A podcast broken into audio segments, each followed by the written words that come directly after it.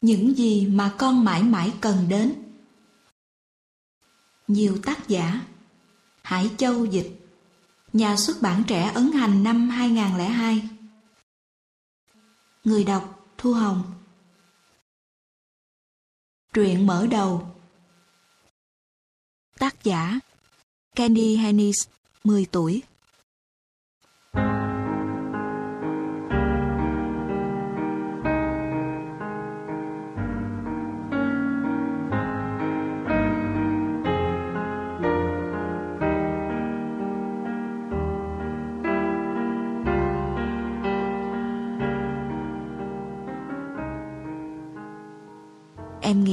Là tức cười khi viết về món cháo gà, món ăn tinh thần cho tâm hồn ai đó trong khi mình không thể thấy tâm hồn thật sự ra sao. Tâm hồn hẳn là một thứ gì hoạt động đặc biệt trong mỗi chúng ta. Bởi vì ngày nào cũng có sách vở viết về tâm hồn. Khi em nấu cháo gà, em đã phải bỏ vào nồi cháo rất nhiều thứ để có được nồi cháo ngon. Có thể vì thế mà em nghĩ quyển sách này sẽ có nhiều chuyện hay. Bởi vì sách tập hợp nhiều ý tưởng khác nhau, từ nhiều người khác nhau, để có thể thành công. Một số các bạn nhỏ sẽ viết về những điều hạnh phúc vui vẻ. Một số bạn khác lại chỉ có những đau khổ trong cuộc sống để kể. Như khi em nghĩ về chị họ Kimmy của em, thì em lại thấy buồn bởi vì chị ấy là người thân đầu tiên của em đã qua đời. Nhưng rồi khi em chơi với bé Emily, con gái chị Kimmy, thì em lại thấy vui vì bé sẽ làm điều gì đó ngộ nghĩnh khiến em phì cười.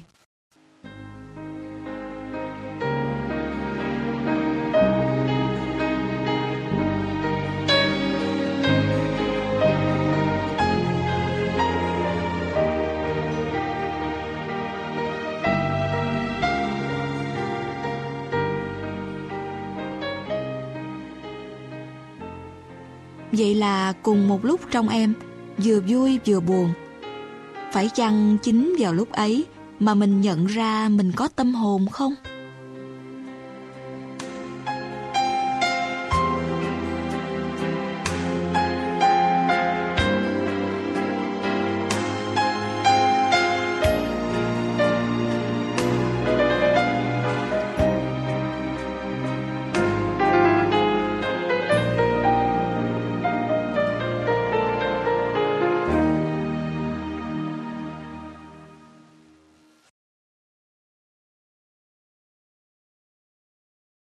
Kelly, Thiên thần chấp cánh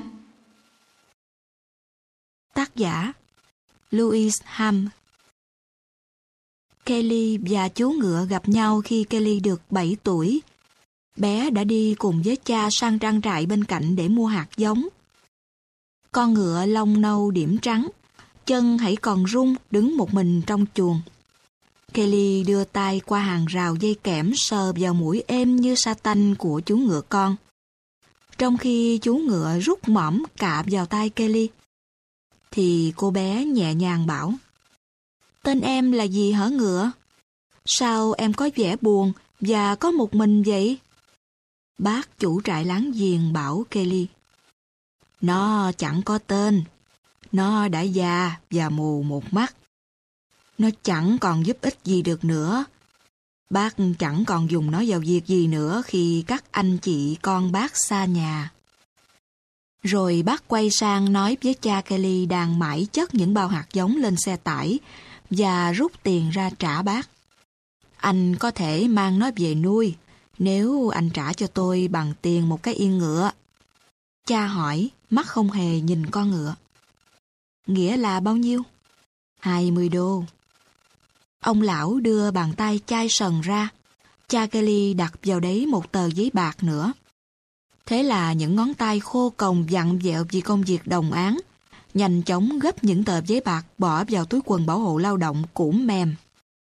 Kelly nắm chặt dây cương trong lòng bàn tay trên đường trở về nhà. Lòng càng lúc càng phấn khích. Bé không ngừng liếc mắt ra sau xe xem con ngựa con ở đấy không. Cha nghiêm nghị bảo Kelly.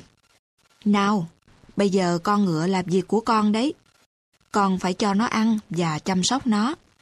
Cha sẽ dạy con một số cách chăm sóc nó, nhưng cha không có thì giờ để lo cho nó, nên con phải tự lo. Con hiểu không? Thưa cha, con sẽ lo cho nó. Cảm ơn cha đã mua con ngựa cho con. Con hứa sẽ chăm sóc nó chu đáo.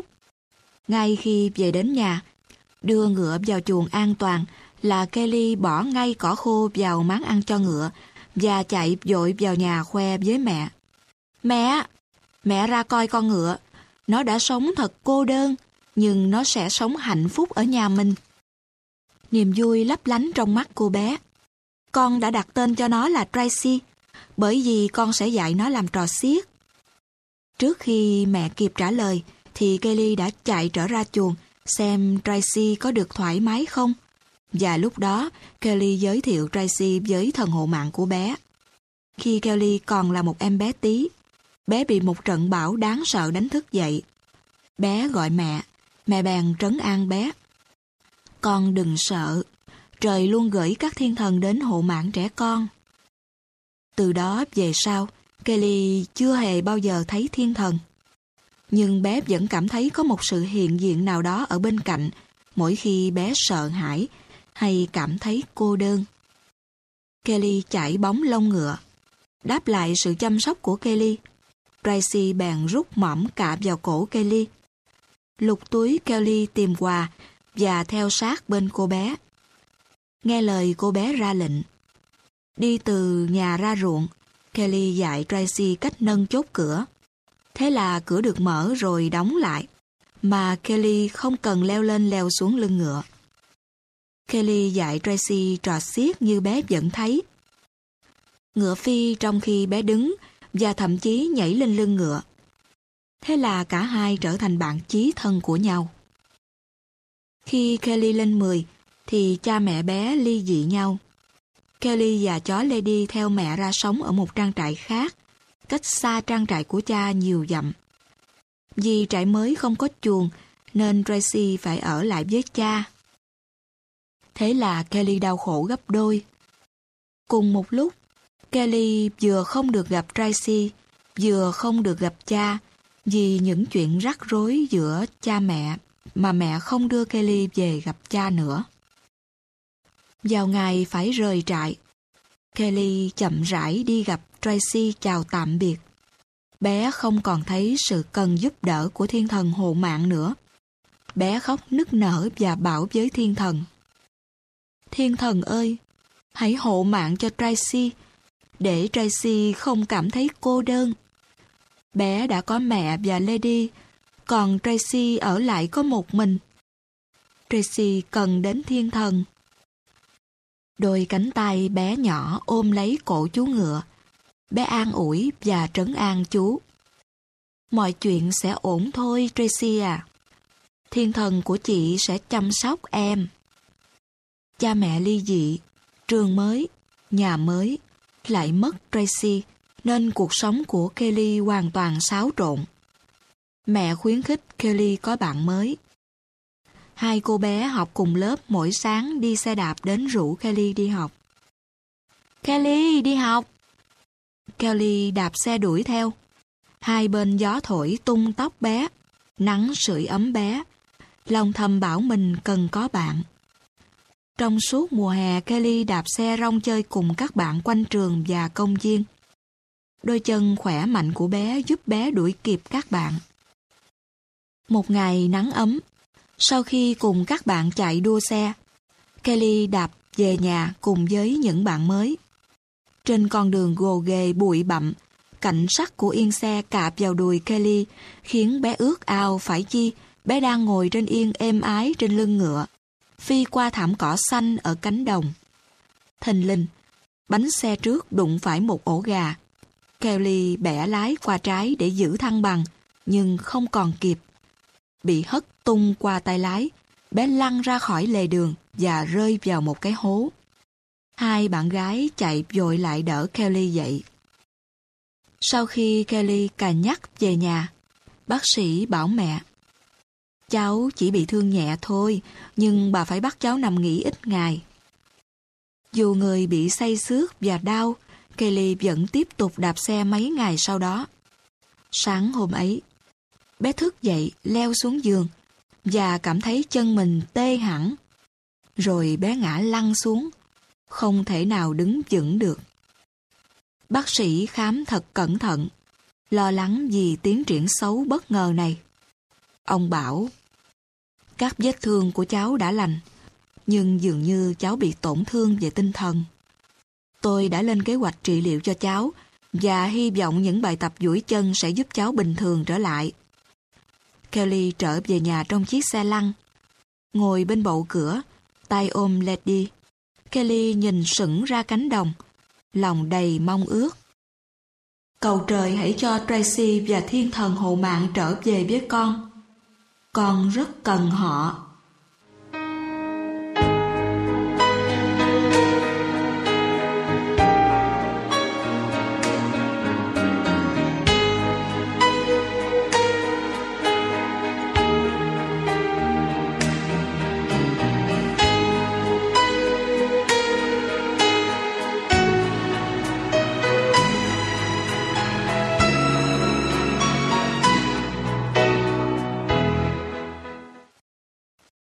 Một hôm, Kelly nhận được thư của cha. Kelly yêu quý. Cô con đã kể cho cha nghe về tai nạn của con. Cha rất buồn vì chuyện ấy. Cha đã sắp xếp để đưa con ngựa của con về với con vào tuần tới. Nó suốt ngày cứ mở cổng khiến trâu bò ngựa chạy sổng ra cánh đồng. Cha nghĩ nó đi tìm con đấy. Có thể có nó ở bên cạnh sẽ giúp con khỏe hơn. Yêu con, cha. Ít ngày sau xe tải đến chở Tracy. Rút mõm vào Kelly và thở phì vào Lady. Tracy bắt đầu sụp sạo nhà mới của nó. Kelly vỗ đầu cổ Tracy và cố dương lên từ chiếc xe lăn của mình, bé hôn vào mũi Tracy. Tracy, Tracy, chị biết em sẽ đến với chị mà. Cảm ơn em. Cảm ơn. Sáng hôm sau Kelly thức dậy, lòng tràn đầy nghị lực chưa được lấy lại.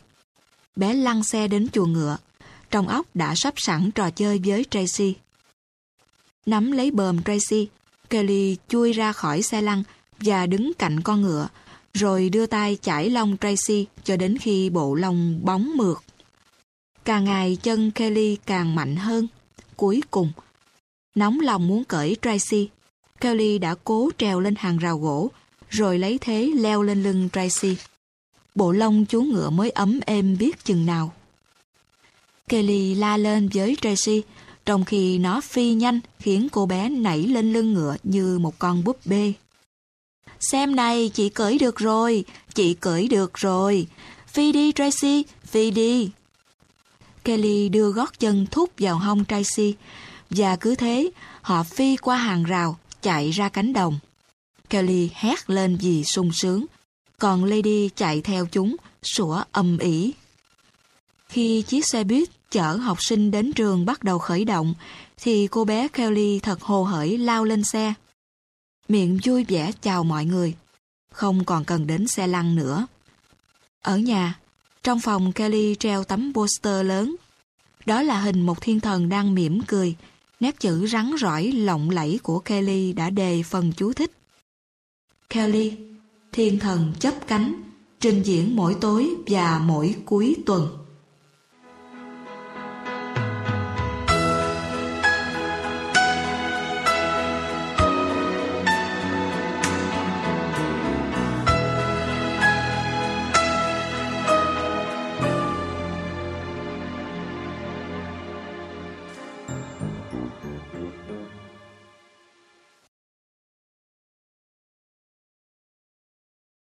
Cậu Charlie Tác giả Betty Hathaway Britt Tôi còn nhớ là mình đã sợ hãi khi lần đầu tiên gặp cậu Charlie. Tôi vừa mới bước chân ra khỏi xe buýt nhà trường và chạy ùa vào nhà từ ngoài trời nắng, nên tôi chưa kịp nhìn rõ trong nhà. Đến khi mắt tôi kịp làm quen với ánh sáng râm mát của phòng sinh hoạt, thì tôi thấy có thêm một cái giường và một người đàn ông lạ râu ria xồm xoàm, đang ngồi dựa trên gối. Thoáng một giây, tôi đã tưởng mình vào lộn nhà. Có tiếng bà gọi tôi từ phòng bếp ở bên cạnh.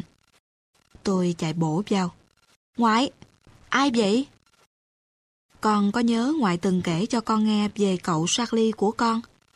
Cậu đã bị thương nặng trong chiến tranh và đang được trị bệnh ở quân y viện. Đấy là cậu Charlie đấy. Người đàn ông lạ không nói một lời, nằm trong phòng sinh hoạt. Không giống chút nào chàng trai tươi cười trong bức ảnh bà để trên bệ lò sưởi. Ngoại nói tiếp, Betty này, tối qua ngoại nằm mơ thấy ông trời bảo ngoại. Hãy tới bệnh viện đưa con ngươi về nhà và anh ta sẽ khỏe lại thôi. Thế là ngoại tới bệnh viện đón cậu về. Sáng nay ngoại đã đi xe buýt đến bệnh viện sau khi con đi học. Ngoại đã vào phòng bệnh, nắm tay cậu Charlie và dẫn cậu ra cửa. Nói tới đây, ngoại phì cười. Trời đất! Chắc lúc đó hai mẹ con trông tức cười lắm. Nhất là cậu con đi trên thảm cỏ công viên bệnh viện. Hai giặt áo bệnh nhân của cậu phất phơ trong gió. Chẳng có ai ngăn hai mẹ con lại. Lúc leo lên xe buýt, cũng chẳng có ai thốt lên lời nào. Bà ngưng một lát, cứ y như hai mẹ con là người tàn hình không bằng. Tôi bảo bà, Ngoại ơi, cậu Charlie không có vẻ gì là nhìn thấy cháu cả. Coi bộ con cũng tàn hình luôn rồi. Cậu Charlie vẫn thấy cháu đấy. Chẳng qua là cậu bị cái chứng mà các bác sĩ gọi là tâm thần phân liệt. Chắc cái bệnh tên kỳ kỳ đó có nghĩa là mèo ăn mất lưỡi của cậu con rồi, nên cậu không nói nữa. Rồi ngoại tiếp tục đong đưa trên giọng một lúc, mới nói tiếp. Nhưng con đừng lo, cậu Charlie sẽ nói trở lại. Chỉ cần chờ cậu nhận ra là cậu đã về đến nhà và đang được chúng ta yêu thương cậu, thì mọi việc sẽ tốt đẹp. Nhưng vẫn còn e sợ con người lạ lẫm ở trong phòng sinh hoạt râm mát bên cạnh căn bếp. Tôi bỏ chạy ra giường đứng. Hai tay đập phành phạch hai bên hông. Tưởng tượng như mình vừa là ngựa, vừa là kỵ sĩ cưỡi ngựa. Trong suốt nhiều tháng tôi tránh sang phòng sinh hoạt. Nhưng rồi tôi cũng quen dần với sự im lặng của cậu Charlie và bắt đầu chơi quanh quẩn bên cậu. Tôi sẽ thì thầm kể cho cậu nghe. Cậu Charlie, cậu có thức không đấy? Ngày hôm nay ở trường cháu, thấy trong sách dạy tập đọc của cô giáo hình một hoàng tử có phép màu. Hoàng tử có mái tóc dài y như tóc cậu ấy. Bụi lóng lánh bay trong tia nắng rọi qua khe tấm màn sáo. Tôi đưa tay ra bắt bụi, khiến bụi bị khuấy động. Cậu xem này, cháu đã bắt cả một nắm ánh sáng cho cậu này. Và tôi xòe tay cho cậu xem. Cậu xem này, cháu bắt một ít ánh sáng tặng cậu đấy. Ngoại bỗng gọi tôi từ phòng bên. Batty, ngoại có cái này cho con nè. Trước khi rời khỏi cậu Charlie, tôi đặt con búp bê tôi yêu quý xuống cạnh cậu. Con búp bê có đôi môi sơn đỏ như màu sơn móng tay và cái đầu lâu ngày bị hói tóc hết phân nửa. Tôi lại kéo chăn đắp cho cả cậu lẫn búp bê. Đây là công chúa. Cháu để công chúa lại làm bạn với cậu đấy. Tôi ra gặp ngoại. Bà bảo tôi. Ngoại mới thấy con chim này bị rớt từ tổ trên cây cao. Mắt nó còn chưa mở. Chắc nó mới mổ vỏ chui ra. Trong hộp thuốc có cái ống nhỏ giọt đấy. Con lấy nước và sữa, nhỏ cho nó uống với hạt hướng dương nghiền nát. Ngoại đưa cho tôi con chim rồi nói tiếp. Con lấy hộp giấy lót ít giải dụng vô rồi để chim nằm tạm trong đó. Con đặt tên nó là gì nào? Con chim nhỏ. Chú chim nhỏ giống như trong bài hát đó ngoại. Tôi vô nhà đặt chim vô hộp như ngoại bảo, rồi đặt hộp vào lòng cậu Charlie. Cậu Charlie nè, cậu thấy cái gì đây không? Chim nhỏ đó. Cậu trông nó một lát để con đi lấy cái nhỏ giọt cho nó uống sữa nhé. Khi tôi quay trở lại thì cái hộp đã rớt xuống đất. Trong hộp không thấy có chim. Cố kìm không khóc òa lên. Tôi hỏi cậu. Cậu ơi, chim nhỏ đâu rồi? Cậu mỉm cười với tôi, rồi hé mở lòng bàn tay. Thì ra, hai tay cậu đang ủ chim. Rồi vẫn mỉm cười, cậu nhìn xuống con chim đang đưa cái mỏ bé tí xíu ra, mổ vào các ngón cái và ngón trỏ của cậu. Chiều hôm đó, trong lúc phụ ngoại nghiền khoai tây cho bữa ăn tối, tôi kể với ngoại.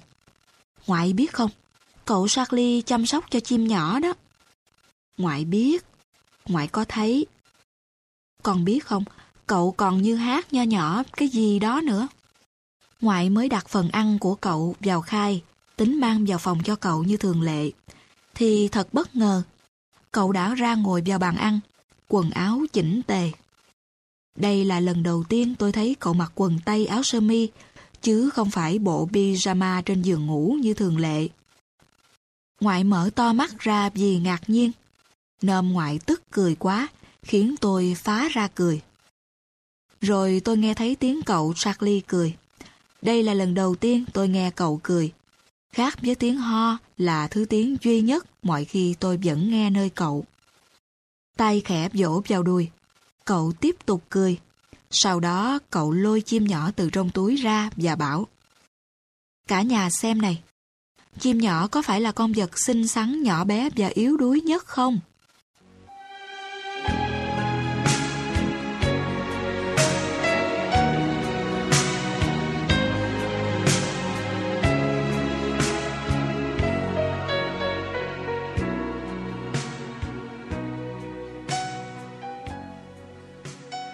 Ngoại suýt nữa té khỏi ghế vì quá đổi ngạc nhiên. Rồi ngoại bắt đầu khóc vì mừng. Tôi chẳng hề ngạc nhiên chút xíu nào. Bởi vì tôi vẫn tin chắc là dù cho cậu có bị cái gì ám đi nữa. Giống như các hoàng tử trong truyện cổ tích. Những lời nguyền không bao giờ kéo dài suốt cuộc đời được. Và đến một ngày, các lời nguyền phải được giải thôi. Và cậu sẽ trở lại bình thường.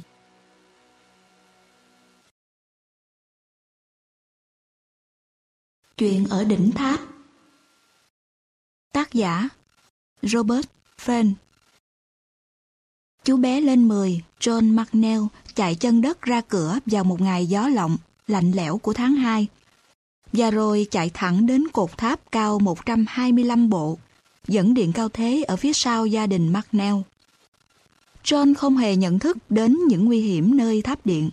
Cái cột tháp này mang nguồn điện từ đập thủy điện Hoover về cho cộng đồng dân cư ở Nam Arizona. John không biết là cái cột tháp mang 230.000 vôn điện giật chết người trên những sợi dây bạc của nó. John cũng không hề nhận ra mình đã quên không mang giày. John bị chứng tự kỷ, autism, một chứng bệnh khiến bé không có nhận thức về thế giới bên ngoài bé chỉ sống trong thế giới những suy nghĩ riêng tư của mình. Ngày hôm nay, mọi suy nghĩ của bé chỉ hướng về việc leo lên đỉnh cột tháp, để sờ được nền trời và cảm nhận nếu được bay thì sẽ như thế nào. Trước đây bé đã từng chạy băng qua sân tập thể thao, nhưng bé chưa bao giờ leo qua được hàng nấc cao 25 bộ. Vì anh trai lớn 17 tuổi của bé, James luôn để mắt trong chừng em và luôn sát bên em. James luôn ở bên cạnh không để em trai mình bị nguy hiểm. Nhưng hôm nay thì khác. Hôm nay John đã chạy ra khỏi nhà trước khi James kịp nhận ra. Đến khi James nhận ra em không có ở nhà, thì John đã leo qua hàng nấc cao 24 bộ và leo lên cột tháp lên trời. Như mọi đứa trẻ mắc chứng tự kỷ, John không hề biết sợ hoặc biết nguy hiểm có nghĩa là gì. Nhưng James thì lại nhận ra mình đang đối đầu với cái mà cậu sợ nhất trên đời. Đó là độ cao. James hiểu rõ nguy hiểm khi leo lên tháp điện, nhưng cậu vẫn phải leo đuổi theo em trên tháp điện đó. Leo tới đỉnh tháp, cố gắng nén nỗi sợ hãi độ cao, mắt không nhìn xuống chân tháp. Cuối cùng, James cũng túm được em trai. Và cứ thế tay phải giữ chặt em, Tay trái James bám vào một thanh sắt để giữ cho cả hai không rơi. James run cả người. Cậu lạnh cống và kinh sợ, nhưng cậu không hề buông tay khỏi John. John dùng dãy muốn bay, nhưng James cố giữ chặt. Tay James bắt đầu tê đi và James chỉ sợ nếu mình buông tay thì cả hai sẽ rơi vào chỗ chết. Chỉ trong giây phút mà cảm thấy dài như hàng giờ đồng hồ, trong khi hai đứa trẻ vẫn đứng lững lơ trên thanh sắt, chỉ rộng có 3 inch, 7,5 cm. James cố ca hát để trấn an con tim đang đập hoảng loạn của mình, cũng như để em John đừng để ý đến toán cứu hộ đang bắt đầu hoạt động bên dưới. Hàng trăm người đang tụ tập nơi chân tháp. Đứng treo leo từ trên cao nhìn xuống, James thấy họ nhỏ như những con kiến. Những chiếc trực thăng bắt đầu bay đảo ầm ỉ chung quanh, truyền hình ảnh hai đứa bé trai đang bám vào tháp điện. Nổi bật lên nền trời xanh đến với hàng triệu màn hình trong cả nước. Xe chữa lửa và những xe cấp cứu khác chạy vội đến hiện trường. Một anh lính cứu hỏa đã leo lên tới chỗ hai đứa trẻ cố bám để giữ mạng. Anh nhanh chóng cột chúng một cách an toàn vào thanh sắt. Sau đó, toán cứu hộ cần đến một xe cẩu đặc biệt, loại Condor để mang James và John xuống. May mắn là tình cờ có một xe cẩu ở khu xây dựng bên cạnh. Những người cứu hộ đành kiên nhẫn chờ xe tới. Cuối cùng thì xe đã tới và hai đứa trẻ được đưa xuống trong tiếng vỗ tay và quan hô rôm rã của mọi người.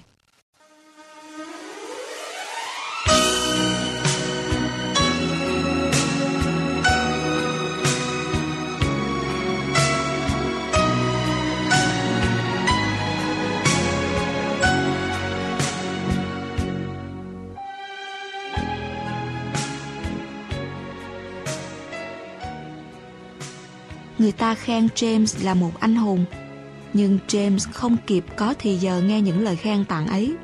Cậu muốn ở cạnh em trai mình lúc ấy đang được chở đến bệnh viện để chăm sóc sau thời gian đứng ở ngoài trời giá lạnh.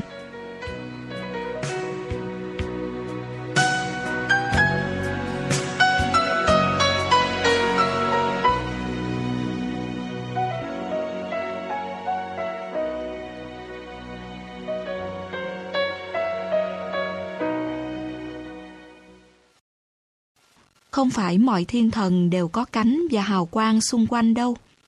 Phần lớn các thiên thần không được nhận ra. Vậy mà, vào một ngày gió lộng và lạnh buốt, hàng trăm người đã kịp thấy lần đầu tiên và có lẽ là lần duy nhất một thiên thần hộ mệnh trong hình hài một cậu bé 17 tuổi mang tên James. Để khen thưởng hành động dũng cảm của James khi cứu em trai mình, Hội hướng đạo sinh Hoa Kỳ đã tặng cậu quân chương cọp vàng. James, hướng đạo sinh đội chim ưng, trở thành người thứ 113 trong số 100 triệu hướng đạo sinh từ năm 1910 được nhận quân chương cao quý ấy.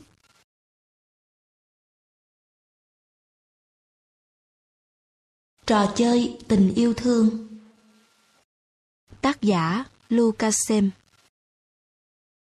Ba mang nói về sau một lần đi câu cá trên núi. Người nó đầy bọ chét và gầy dơ xương. Đến nỗi bạn có thể đếm từng cái xương sườn một của nó. Mẹ bảo, trời đất, nó dơ quá chừng. John, em trai lên 8 tuổi của tôi cãi chính. Không đâu mẹ, nó đâu có bẩn. Nó chỉ có bộ lông nâu thôi. Tên nó là màu rỉ. Mình giữ nó lại được không? Được nghe mẹ. Được nghe. Bà báo trước trong khi nắm một bàn chân đầy bùn của nó dơ lên. Nó sẽ to lắm đấy. Có lẽ vì thế mà nó bị đem bỏ. Tôi hỏi ba. Nó thuộc giống chó gì vậy ba? Ba trả lời. Nó thuộc giống chó chăn cừu Đức, John à. Nó có vẻ yếu lắm. Có thể nó không sống nổi đâu. John đang nhẹ nhàng bắt từng con bọ chét con sẽ chăm sóc nó. Còn nói nghiêm chỉnh đấy ba Mẹ đành chịu thua như vẫn thường chịu theo ý John. Em tôi bị bệnh hoại huyết thể nhẹ. Cách đây 4 năm, em xuất huyết suýt chết chỉ vì đơn giản là cắt amidan. Từ đó đến giờ, chúng tôi luôn tránh không để em bị thương. Ba bảo, rồi, đồng ý. Chúng ta sẽ giữ màu rỉ, nhưng John phải chăm sóc nó đấy. Con hứa. Và thế đấy, thế là màu rỉ ở lại nhà chúng tôi. Và ngay lập tức, nó nhận chủ nó là John, cho dù nó thân thiện với tất cả mọi người trong nhà. John giữ lời hứa, em cho nó ăn. uống, uống thuốc và tắm rửa cho con thú xồm xoàm ấy mỗi ngày. Tôi nghĩ hình như em thích chăm sóc hơn là được chăm sóc. Mùa hè trôi qua, này màu rỉ đã lớn thành con chó cao to, đẹp đẽ. Nó và John trở thành một cặp tri kỷ. Bất kỳ John đi tới đâu, thì cũng có màu rỉ đi bên cạnh. Khi trường mở cửa lại, thì màu rỉ sẽ đi theo John suốt sáu dãy phố để đến trường tiểu học. Rồi sau đó mới về nhà. Mỗi ngày đúng 3 giờ chiều. Dù nắng hay mưa, màu rỉ cũng đều đợi John ở sân trường. Hàng xóm thường bảo, màu rỉ kìa, chắc 3 giờ rồi. Có thể sửa đồng hồ đúng giờ khi thấy con chó đấy. Nhận biết đúng giờ không phải là điều duy nhất màu rỉ tạo ngạc nhiên. Không biết tại sao nó hiểu là John không được chơi mạnh bạo như những đứa bé trai khác. Nó luôn bảo vệ John. Khi nào trẻ hàng xóm tỏ vẻ ăn hiếp cậu em ốm yếu của tôi là màu rỉ bèn nhe nanh và họng gầm gừ đe dọa. Và khi John chơi giật nhau với bạn Bobby thì màu rỉ theo dõi thật kỹ. Nếu John giật được bạn, thì tốt. Nhưng nếu Bobby giật được John, thì màu rỉ sẽ nhảy tới cắn vào cổ áo Bobby lôi đi. Bobby và John rất thích thú với trò này, và chúng thường giả vờ giật nhau nhiều đến mức mẹ bắt đầu lo. John đừng chơi thế nữa. Con có thể bị thương đấy. Giả lại, con không nên đánh lừa màu rỉ như vậy. Nhưng John lại không thích bị kềm chế. Em rất ghét bị coi là ốm yếu. Phải chú ý từng chút, khác với những bé trai bình thường. Chơi thôi mà mẹ. Màu rỉ biết là chỉ chơi thôi mà. Phải không cưng? Đáp lại John. Màu rỉ dãy tay và vui vẻ mỉm cười với John. Đến mùa hè John nhận được việc giao báo. Buổi chiều, sau giờ học, em mang báo về nhà gấp lại rồi lấy xe đạp đem giao. Em luôn đi những lộ trình giống nhau mỗi ngày. Và dĩ nhiên, màu rỉ cũng đi bỏ báo với John. Một ngày nọ, tự nhiên John nổi hứng đổi lộ trình. Thay vì quẹo trái như thường lệ, em lại quẹo phải. Tom, crash, tiếng thắng. Màu rỉ bị hất tung lên. Có người gọi báo lại cho chúng tôi biết tai nạn. Tôi phải giữ chặt John, không cho em ôm thi thể bất động của màu rỉ để ba có thể đem nó về nhà. John không ngừng tự trách. Lỗi tại em. Lỗi tại em. Màu rỉ tưởng là xe sẽ đụng em. Nó tưởng xe đơn giản là một trò chơi. Ba an ủi em. Trò chơi duy nhất màu rỉ chơi, đó là trò chơi tình yêu thương. Và cả hai con đã chơi rất tốt. John sụt sịt khóc, hỏi ba. Ba bảo sao ạ? Con đã ở đó khi màu rỉ cần đến con. Nó đã có ở đó khi nó nghĩ là con cần đến nó. Đó là trò chơi của tình yêu thương. Nhưng John vẫn gào lên. Nhưng con muốn màu rỉ về với con. Màu rỉ mất rồi. Ba ôm lấy John và tôi mà bảo. Không được con ạ. Màu rỉ không về được nữa. Nhưng mãi mãi chúng ta sẽ nhớ màu rỉ. Và đúng vậy, mãi mãi kỷ niệm về màu rỉ vẫn tồn tại trong ký ức chúng tôi.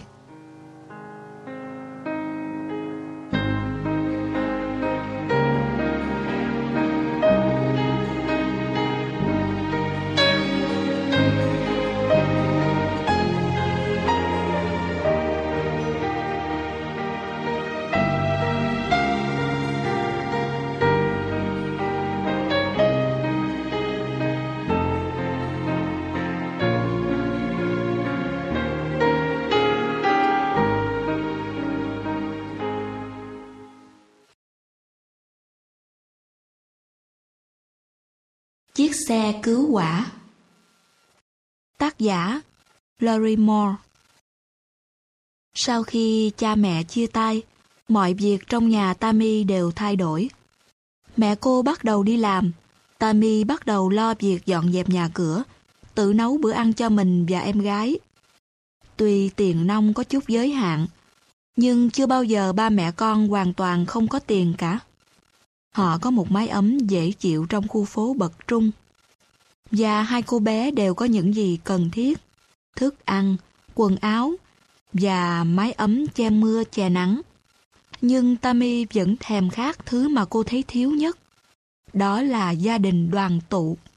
Suốt kỳ nghỉ hè năm lớp 9, Tammy làm việc ở công viên để kiếm thêm tiền túi. Công việc của cô là cho banh chạy qua lại và tổ chức những trò vui hè cho trẻ con đến công viên chơi. Lũ trẻ rất quý mến Tammy. Cô luôn hết mình làm gì đó cho chúng. Cô tổ chức đi dã ngoại, thậm chí còn bỏ tiền túi ra thết cả bọn ăn kem. Cô luôn làm hơn những gì công việc đòi hỏi, thậm chí cả suất tiền túi khi cần. Cô quen được một bé trai sống trong căn hộ bên kia công viên. Ba mẹ bé đều làm việc ở quán thức ăn nhanh. Và cô biết là họ không có nhiều tiền. Bé không ngớt kể về ngày sinh nhật sắp tới của mình và chiếc xe cứu hỏa mà bé rất thèm có. Bé kể ước vọng trở thành anh lính cứu hỏa khi bé lớn. Vì thế, bé cần có xe cứu hỏa ngay từ bây giờ để tập luyện. Bé kể cho Tammy nghe về nhiều chi tiết của xe cứu hỏa mà Tammy không ngờ là xe đồ chơi mà cũng có. Thế rồi ngày sinh nhật của cậu bé cũng đến. Rồi qua đi. Ngày hôm sau, Tammy gặp lại cậu bé. Cô những tưởng trong tay cậu bé sẽ là chiếc xe cứu hỏa đỏ rực. Nhưng cậu bé đến với hai tay không. Tammy hỏi thăm về ngày sinh nhật. Bé có được tặng chiếc xe cứu hỏa không? Bé trả lời là không. Ba mẹ bé phải chờ cho có đủ tiền mới mua được. Bé có vẻ buồn, nhưng vẫn cố gắng ngẩn mặt gượng vui. Tuần đó Tammy nhận tiền công và đi ra cửa hàng đồ chơi. Cô dễ dàng tìm ra chiếc xe cứu hỏa nhờ vào những lời mô tả của cậu bé mà cô cảm thấy như mình đã biết rõ nó từ trong ra ngoài. Cô lấy tiền lương ra mua chiếc xe và nhờ cửa hàng gói thành quà sinh nhật. Sáng sớm hôm sau, Tammy đạp xe đến chỗ nhà em bé trai và để chiếc xe cứu hỏa lên bậu cửa, không kèm theo lời nhắn nào cả.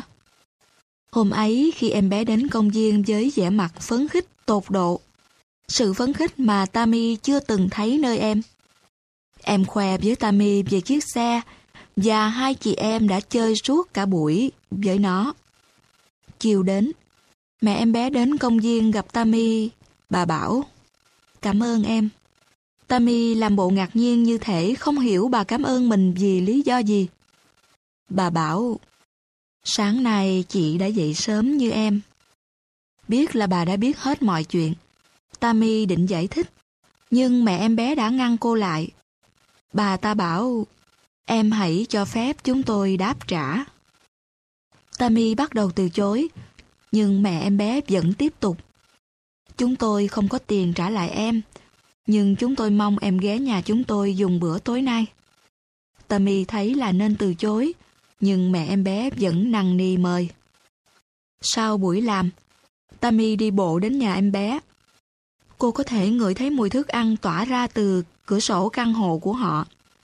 Nhưng Tammy không nhận ra được đó là món gì. Khi bước vào căn hộ, Tammy mới nhận ra là gia đình bốn người ấy cùng sống chung trong một căn hộ chỉ có một phòng duy nhất, chật chội. Chỉ có hai cái ghế bên cái bàn được dùng làm bàn ăn và đánh dấu đó là khu vực ăn tối. Thay vì ngồi vào bàn, Tammy và cả gia đình em bé ngồi chung trên cái đệm dài và rách. Họ truyền cho nhau món cải bẹ xanh, hạt dẻ và phô mai, cười khúc khích khi thấy Tammy thận trọng ăn hạt cải lần đầu. Tối hôm đó Tammy đã có được những giờ phút rất vui. Khi về nhà, chính Tammy mới là người nói tiếng cảm ơn. Mặc dù cuộc sống eo hẹp, nhưng những người chủ nhà đã tặng cho Tammy cái điều mà cô luôn cảm thấy thiếu. Đó là sự nồng ấm của một gia đình. Cô đã học được không chỉ phần thưởng do sự tốt bụng đem lại, mà cả điều này nữa. Ai cũng có một cái gì đó để tặng. Và cô cũng hiểu là khi nhận được cái gì trao cho bạn, là bạn đã hoàn tất vòng tròn thân ái.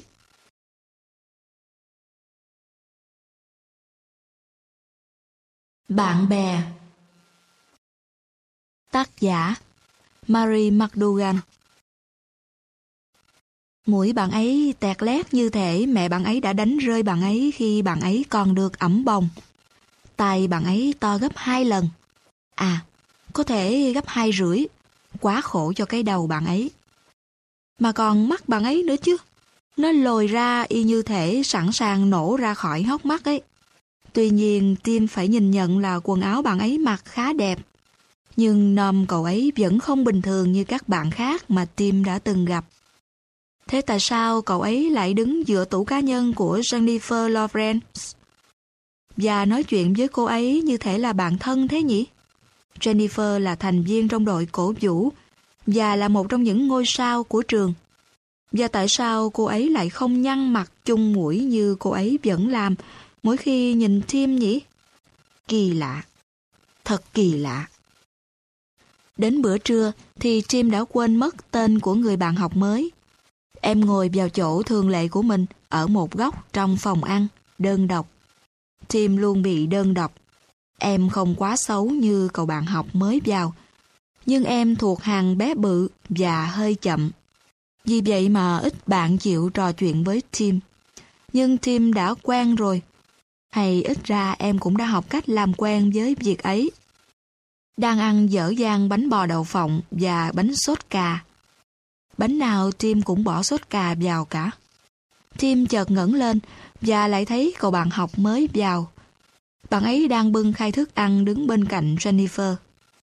Cười toe toét như thể mới được điểm 10 môn toán. Và cô bạn cũng toe toét cười đáp lại. Cô bạn lại còn ngồi xích vào nhường chỗ cho cậu ấy nữa chứ. Kỳ lạ. Thật kỳ lạ.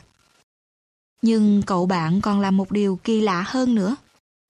Vào địa vị của Tim, thì em sẽ ngồi phịch thật nhanh vào chỗ của Jennifer vừa nhường. Nhanh đến mức mà tay vẫn chưa kịp đặt gói bánh xuống bàn. Nhưng cậu bạn học mới đến này thì không vậy. Bạn ấy lắc đầu từ chối với Jennifer, nhìn quanh rồi bước thẳng lại bàn của Tim. Bạn ấy hỏi Tim, không phiền cho mình ngồi ké chứ? Chỉ có vậy, thật trơn tru, không phiền cho mình ngồi ké chứ? Y như là bạn ấy cho rằng tất cả bạn học lớp 8 đang chen nhau để được ngồi xuống cạnh mình ấy. Tim trả lời, dĩ nhiên, có gì mà phiền. Mời bạn. Thế là bạn ấy ngồi xuống và rồi những ngày sau đó, bạn ấy lại đến ngồi bên Tim, ngày qua ngày, cho đến khi họ trở thành bạn.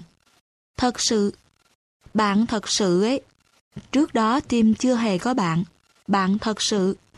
Nhưng giờ đây thì Jeff, tên bạn ấy, đã rủ Tim lại nhà chơi, rủ Tim cùng đi dã ngoại với gia đình bạn ấy, và cả đi bộ việt giả nữa. Tưởng tượng xem bé bự như Tim mà cũng đi bộ việt giả. Điều tức cười là ngày nọ, Tim nhận ra mình không còn nặng nề bé bự nữa. Chắc tại mình đi bộ việc giả nhiều. Và các bạn học khác trong lớp đã bắt đầu trò chuyện với Tim, gật đầu chào Tim, và thậm chí nhờ Tim giúp làm bài tập, và Tim đã có thể trả lời họ. Thế là Tim không còn cô độc nữa. Một hôm, khi Jeff ngồi cạnh Tim, em hỏi bạn ấy Tại sao bạn lại chọn ngồi bên cạnh mình? Ngay hôm đầu tiên đến lớp, mình tưởng là Jen mời bạn ngồi bên bạn ấy mà. Là cái chắc. Bạn ấy có rủ mình ngồi, nhưng bạn ấy không cần mình. Cần bạn? Ừ, lúc ấy ấy, bạn mới cần mình.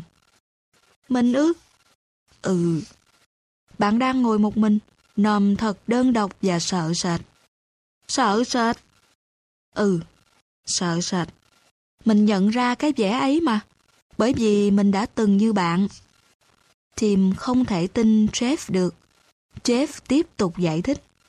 Có thể bạn không để ý, nhưng thật sự mình không là tên đẹp trai nhất trường. Ở trường cũ của mình, mình luôn ngồi đơn độc một mình. Mình đã e sợ nếu như mình nhìn lên, sẽ thấy ai đó cười vào mặt mình. Bạn ấy à? Tim biết mình đang lộ vẻ rất ngớ ngẩn, nhưng em không tài nào tưởng tượng ra một Jeff như bạn ấy đang tự mô tả. Đối với Tim thì Jeff lúc nào cũng tự tin. Ừ, mình ấy.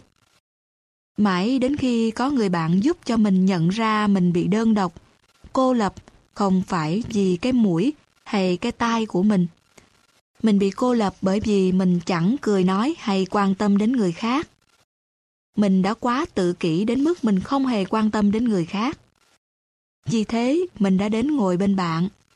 Để cho bạn thấy có người quan tâm đến bạn. Jennifer cũng hiểu điều này. Ồ, bạn ấy hiểu, đúng đấy. Tim ngắt lời. Mắt nhìn hai bạn trai đang chen nhau dành ngồi xuống cạnh Jennifer. Tim và Jeff cùng cười phá lên. Tim chợt nhận ra. Thật là tuyệt khi được cười. Và dạo sau này, mình đã được cười rất nhiều.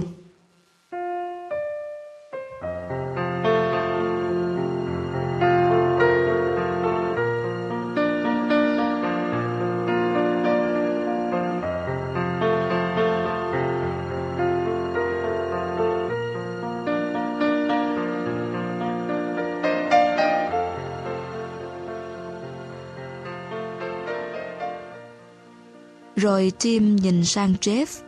Thật sự nhìn thấy Jeff. Bạn ấy nòm không đẹp trai, nhưng bạn ấy không tầm thường. Jeff là bạn mình. Đó chính là lúc Tim nhận ra rằng đây là lần đầu tiên em thấy Jeff. Những tháng trước đây, tất cả những gì Tim thấy thật sự chỉ là cái mũi tức cười và đôi tay boy jumbo. Bây giờ, dân, chính bây giờ, tìm mới thật sự nhìn thấy Jeff.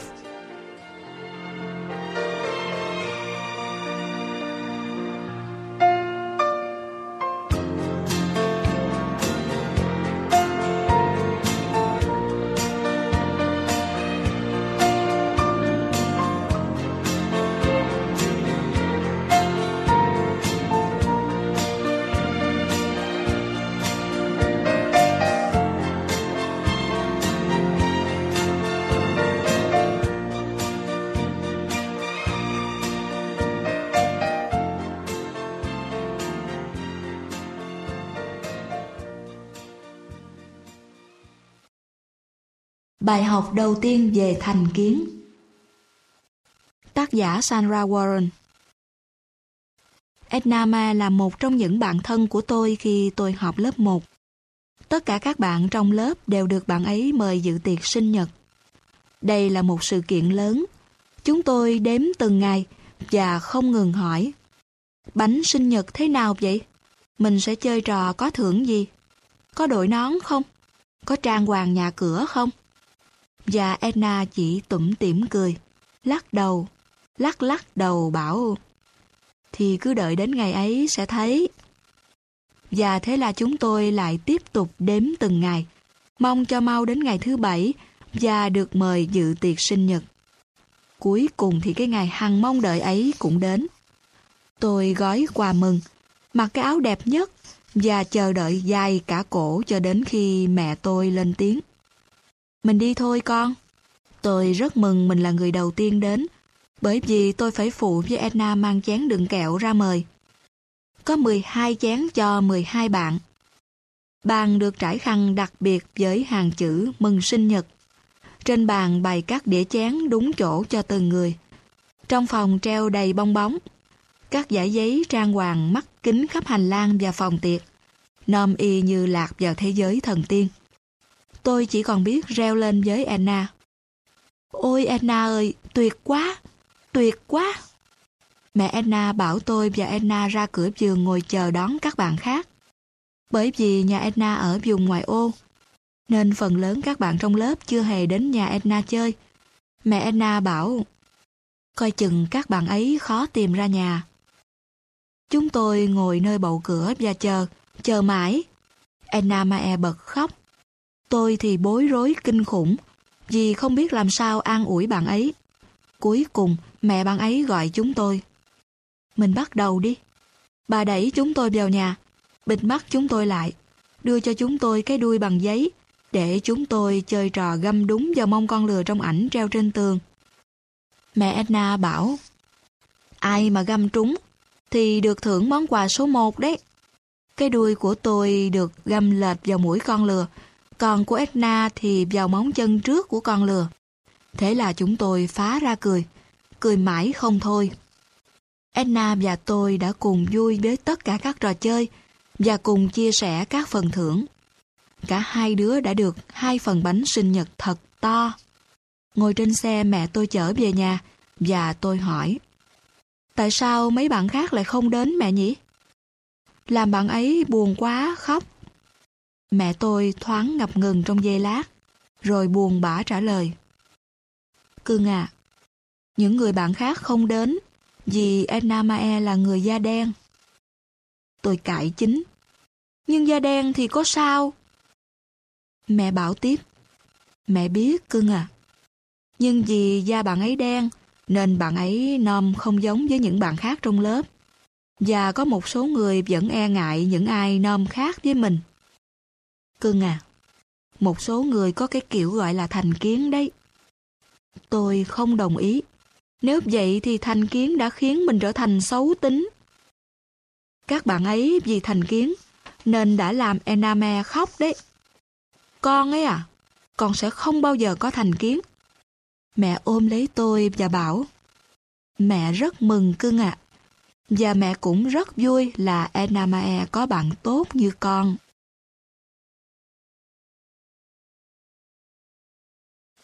Dây thân ái Tác giả Joel Walker Tôi không ngừng la hét. Mình chết mất! Mình chết mất! Tôi đang cố bám chặt thì thình lình ngón chân tôi trợt ra khỏi mỏm đất từ nãy giờ đang đỡ tôi. Tôi lại khiếp đảm hét lên. Tôi chết mất! Đúng vậy, tôi mà không tìm ra chỗ biếu chân vào thì tôi sẽ rơi xuống mất. Tôi đưa chân thử tìm chỗ bám cho vững. Nhìn qua lớp hơi nước, tôi thấy bạn Warren đang quỳ trên miệng giếng. Bạn ấy la lên. Nắm chặt tay mình nè! Tôi cố dương tay lên, nắm tay bạn ấy trong khi vẫn cố giữ thăng bằng. Nhưng tôi không thể nắm chặt tay Warren vì chất lưu quỳnh phủ đầy tay tôi. Bạn ấy bèn trấn an tôi. Bạn đừng sợ, mình sẽ không bỏ bạn đâu. Bọn mình sẽ đưa bạn lên được mà, Joel. Warren ở bên giếng và tiếp tục nói với tôi trong khi các bạn khác chạy đi tìm người cứu hộ. Tôi hiểu là các bạn ấy sẽ cố hết sức để cứu tôi. Tình bạn giữa chúng tôi đã trưởng thành từ dây thân ái mà chúng tôi đã tạo ra và lòng tin mà chúng tôi đã cùng nhau xây dựng khi chúng tôi thành lập câu lạc bộ bóng đá Ameba. Chúng tôi thật sự đã học cách làm sao trao đổi với nhau trong khi chơi bóng bằng cách hô lên với nhau. Đằng sau kìa, dạ, và đá qua đây nè.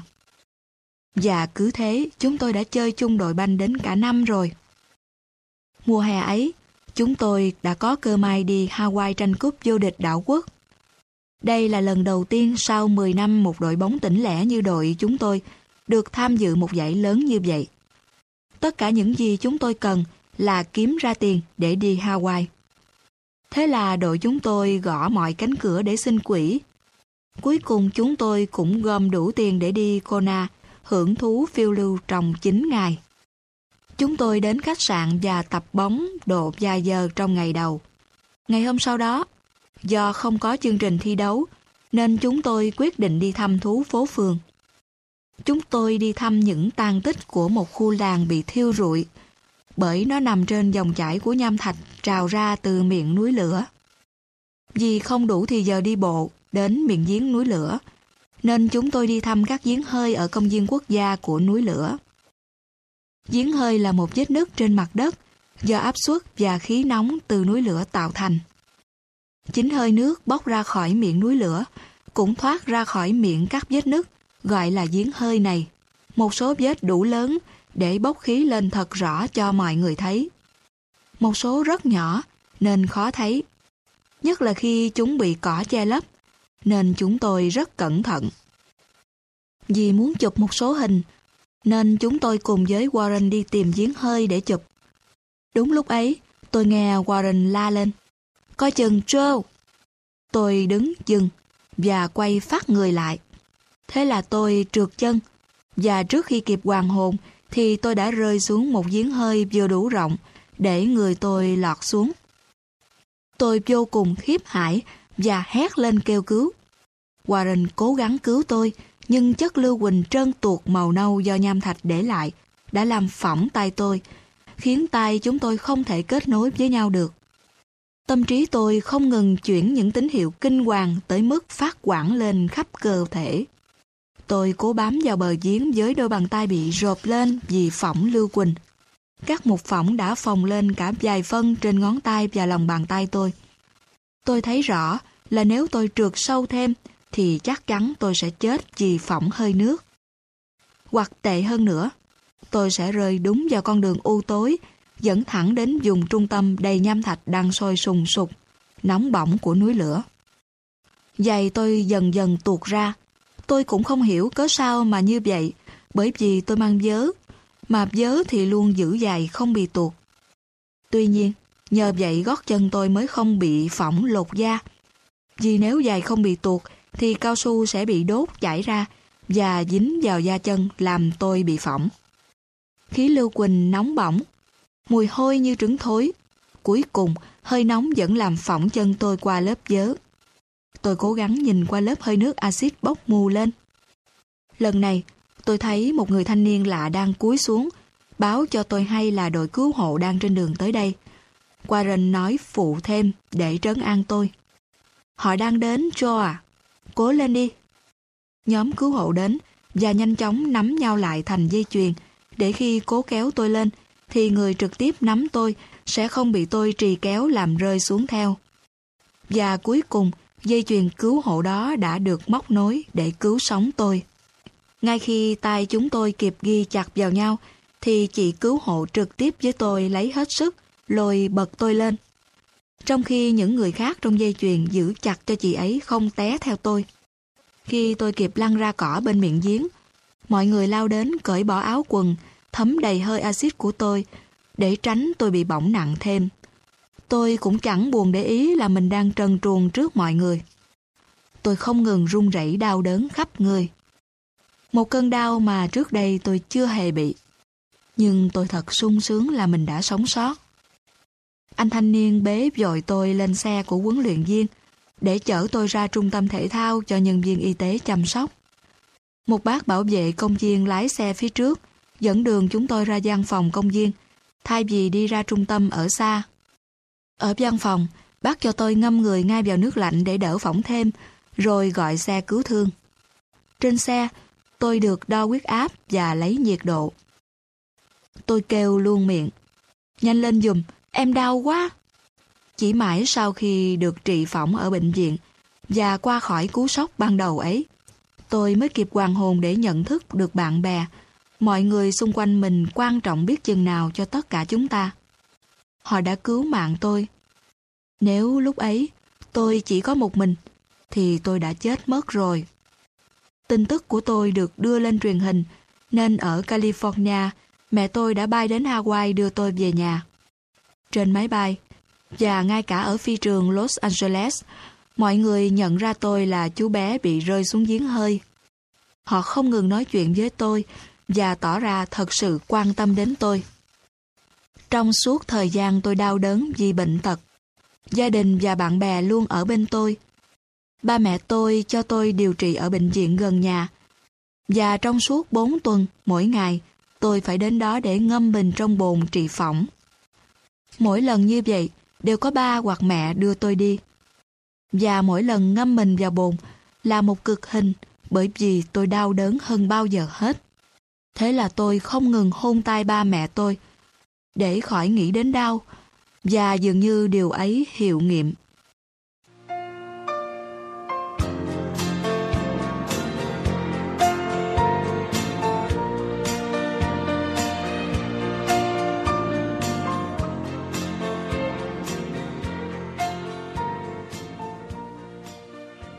Kể từ cái ngày hè ấy, cái ngày mà suýt nữa đã trở thành ngày cuối cùng trong đời tôi.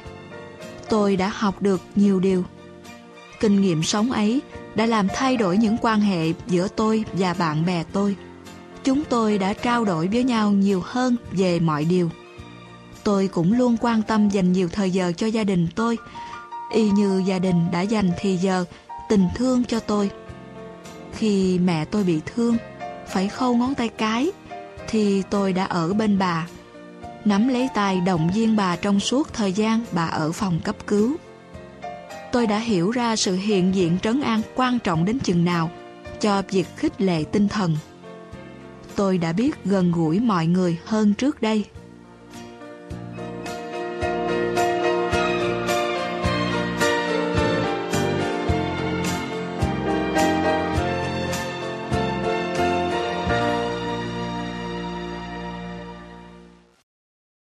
Khi mùa hè qua đi, cùng với tất cả mọi phương thuốc điều trị được để lại sau lưng, vì tôi đã lành lặn, thì tôi lại chơi banh trở lại. Tôi thật sự nhớ thể thao, nhưng cái tôi nhớ nhất là bạn bè tôi và bao người khác. Đó là dây thân ái. Một người bạn Tác giả Daniel Fisher Mới đây, một trong những người bạn thân của tôi, người bạn mà vẫn chia sẻ mọi thứ, kể từ khi còn học ở mẫu giáo đến chơi cuối tuần với tôi. Từ nhiều năm nay, do tôi dọn sang một thành phố khác, nên cả hai chúng tôi luôn mong ngóng những dịp hiếm hoi có được trong mỗi năm để gặp nhau. Thế là cuối tuần ấy, chúng tôi dành hàng giờ nói chuyện với nhau, quên cả ngủ, kể với nhau về những người mình đang quan hệ bạn tôi bèn kể tôi nghe về bạn trai bạn ấy. Về chuyện anh ta lôi kéo bạn ấy dùng thử ma túy và thử các kiểu sống dẫn đến quỷ diệt. Tôi sững sờ. Bạn ấy kể tôi nghe đã giấu giếm cha mẹ và lẻn ra ngoài đi chơi với bạn trai như thế nào, bởi vì cha mẹ không muốn bạn ấy kết bạn với anh ta. Tôi đã khuyên giải thật nhiều để chứng tỏ bạn ấy xứng đáng với người bạn trai tốt hơn nhưng bạn ấy vẫn không nghe tôi. Lòng tự trọng của bạn ấy hình như đã đánh rơi mất rồi. Tôi cố thuyết phục là bạn ấy đang quỷ hoại tương lai của mình và đang xa lầy. Tôi cảm thấy lời mình nói như nước đổ lá khoai. Tôi không thể nào tin là bạn mình lại có thể giao du với những kẻ nghiện ngập, nhất là bạn trai bạn ấy. Đến lúc chúng tôi chia tay nhau, tôi thật sự lo lắng và cảm thấy mệt mỏi cực độ về chuyện của bạn ấy. Nó thật sự làm tôi buồn bực. Nhiều lần tôi suýt bảo với bạn ấy là có lẽ chúng ta đã trở nên khác nhau đến mức không thể tiếp tục làm bạn với nhau. Nhưng tôi đã không nói. Đây là thử thách tột cùng đo sức mạnh của tình bạn giữa hai chúng tôi. Quả thật, chúng tôi đã là bạn của nhau từ bấy lâu nay. Và tôi hy vọng là bạn ấy sẽ hiểu là tôi đang cố kéo bạn ấy ra khỏi dòng nguy hiểm. Tôi muốn tin là tình bạn giữa hai chúng tôi có sức chinh phục tất cả mọi điều. Vài ngày sau, bạn ấy gọi điện cho tôi và báo rằng bạn ấy đã suy nghĩ thật nhiều về những lời tôi nói. Và bạn ấy đã chia tay với anh bạn trai. Tôi đứng đó, nghe tiếng bạn ấy qua điện thoại, mà nước mắt cứ tuôn trào. Đây thật sự là một trong những giây phút tưởng thưởng cho cuộc sống của tôi chưa bao giờ tôi lại hãnh diện đến thế vì có một người bạn như bạn ấy. Tất cả những gì mà tôi mãi mãi cần đến. Tác giả, Kerry Warren Đã có lúc tôi cảm thấy như mình không thích hợp với trường mình học.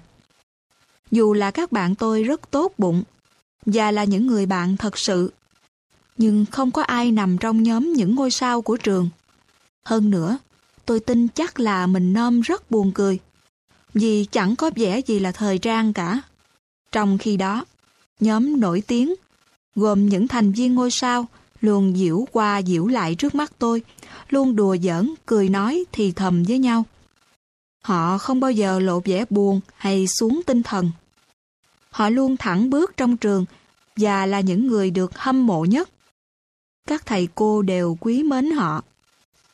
Đám con trai ưa thích họ. Cả trường yêu mến họ. Tôi ngưỡng mộ họ và thèm được giống y như họ. Tôi mơ ước có ngày họ sẽ nhận tôi gia nhập vào nhóm.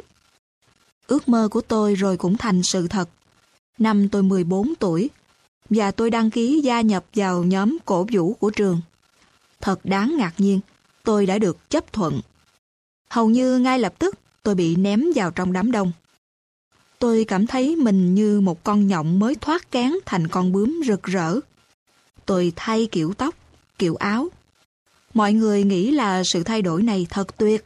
Quần áo mới, nhóm bạn mới và một hình tượng mới về cuộc sống.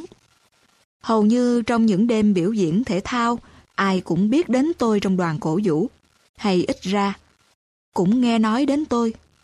Cuối cùng, tôi cũng là một trong những ngôi sao. Những ai tôi mong ước muốn gặp thì tôi cũng được gặp. Những gì tôi muốn trở thành thì tôi cũng đã đạt được. Tuy nhiên, có một cái gì đó rất lạ đã dần dần trỗi dậy trong tôi. Tôi càng được chấp nhận trong nhóm nổi tiếng bao nhiêu thì tôi lại càng cảm thấy mất phương hướng bấy nhiêu. Quả thật, những người trong nhóm nổi tiếng không mấy hoàn hảo như tôi đã từng có ảo tưởng. Họ nói xấu sau lưng nhau trong khi trước mặt họ giả lả như là bạn thân của nhau. Họ hiếm khi thật sự vui, nhưng vẫn giả bộ cười. Họ để ý xem tôi mặc gì, tôi đeo trang sức gì, đi chơi với ai. Nhưng họ chẳng hề quan tâm tôi thật sự là ai. Tôi tin tưởng điều gì, mộng ước của tôi là gì, hoặc cái gì đã giúp tôi trở thành người như ngày nay.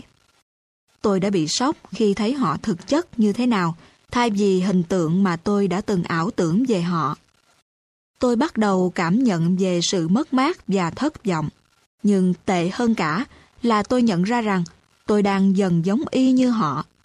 Và tôi không hề muốn bị như thế chút nào.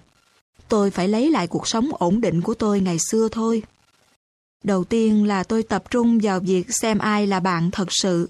Họ là những người chịu lắng nghe tôi và quan tâm đến tôi. Chỉ duy nhất họ mới là những người tôi quan tâm. Tôi vẫn tiếp tục ở trong đội cổ vũ vì tôi thật sự thích cổ vũ. Nhưng tôi không còn chỉ là đàn đúng la cà với đám nổi tiếng, mà tôi mở rộng vòng tay bạn bè. Khi ấy tôi thấy những người bạn thật sự ngày xưa của tôi đã không hề bỏ rơi tôi. Họ chỉ đơn giản chờ tôi tỉnh trí lại. Cuối cùng, tôi cũng nhận ra được rằng chính những người bạn thuở ban sơ ấy mới là tất cả những gì mà tôi mãi cần đến.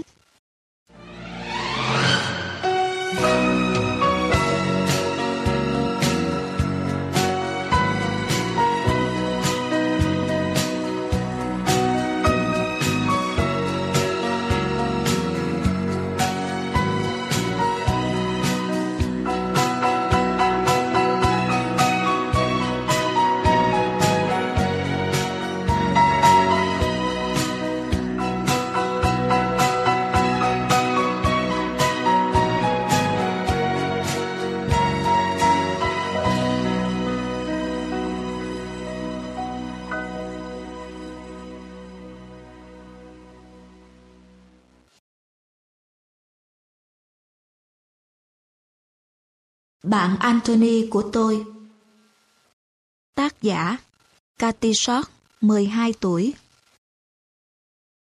Mỗi lần nhớ lại lớp 3 của tôi, thì tôi lại nghĩ đến bạn Anthony. Bạn ấy có mái tóc vàng và đôi mắt nâu, to tròn và rất sống động. Tôi đã ngạc nhiên khi bạn ấy vào học lớp tôi, bởi vì bạn ấy lớn tuổi hơn tôi. Mặc dù Anthony bị bệnh S và biết là cuộc sống của mình đang được đếm từng ngày. Nhưng bạn ấy luôn sốt sắng đến trường và cố sống một đời sống bình thường. Mẹ bạn ấy thường đến trường mỗi ngày để cùng ăn trưa với bạn ấy hoặc chỉ đơn giản có mặt bên bạn ấy. Dường như bạn ấy luôn có một cái nhìn tích cực về mọi điều, dù rằng bạn ấy biết không phải tất cả đều ổn. Bạn ấy đến trường với một cái túi đeo ở bụng, lúc nào cũng có thuốc. Nhiều lần, tôi thấy thương bạn ấy vì bạn ấy phải chịu đau. Vào tháng 6 năm ấy, Anthony đã qua đời. Tôi rất nhớ rõ hình ảnh bạn ấy nằm trong áo quan, mặc bộ đồ bạn ấy thích nhất. Bên cạnh là con thú nhồi bông và gói đồ chơi. Sau đó tôi thỉnh thoảng chợt thức dậy trong đêm và không dám ngủ lại chỉ vì sợ mình chết trong giấc ngủ. Tôi biết là Anthony đã rời bỏ xác phàm để linh hồn bay đến một nơi tốt đẹp hơn, một nơi không có đau đớn. Nhưng tôi vẫn thấy buồn cho gia đình bạn ấy, bởi vì họ sẽ luôn cảm thấy thiếu vắng Anthony. Trong suốt một năm học chung với Anthony, tôi đã dần tôn trọng bạn ấy và cả mẹ bạn ấy nữa. Với tình yêu thương, thông cảm, bà đã dạy Anthony và những người khác như tôi biết can đảm, biết yêu thương, biết quan tâm và biết tôn trọng mọi người. Anthony đã dạy cho tôi biết là hãy sống hết mình với đầy đủ ý nghĩa nhất và tôi nhất định sẽ sống như vậy.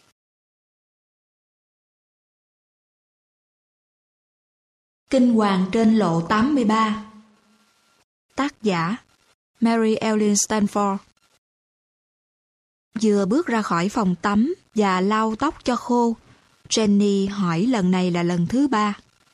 Rodney à, bà dì Emily đâu hả? Mắt vẫn dán chặt vào màn hình video. Rodney trả lời. Em làm sao mà biết được chị Jennifer? Cậu rất ghét bị gọi bằng cái tên cúng cơm Rodney. Vì vậy mà cậu đã không chịu trả lời chị mình trong hai lần chị hỏi về bà dì Emily trước đó. Jenny bắt đầu thấy lo, nên xuống nước với cậu em. Thôi nào, Rốt, chị đã nhờ em trông chừng giùm bà dì trong khi chị đi tắm mà.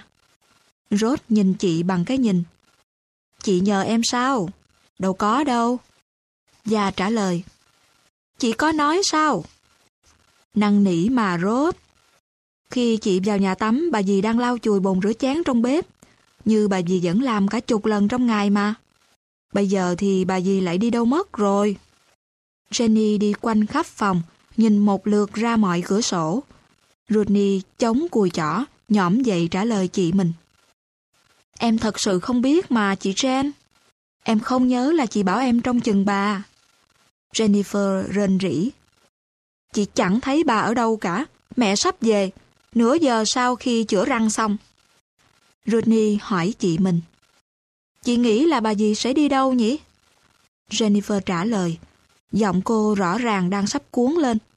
Chị đâu có biết. Nhưng dù gì mình phải tìm bà ngay. Kẻo bà có chuyện đó. Rooney chạy vội ra cửa sau. Khoác áo màu xanh dương kiểu dùng trong mùa thu vẫn còn treo trên móc bên cạnh cái áo blue jean bạc màu của cậu. Cậu bảo chị, chị Jenny, coi này. Mình phải mang theo áo cho bà. Khi Rooney mở cửa ra, thì một luồng gió rét tháng 11 ao vào nhà.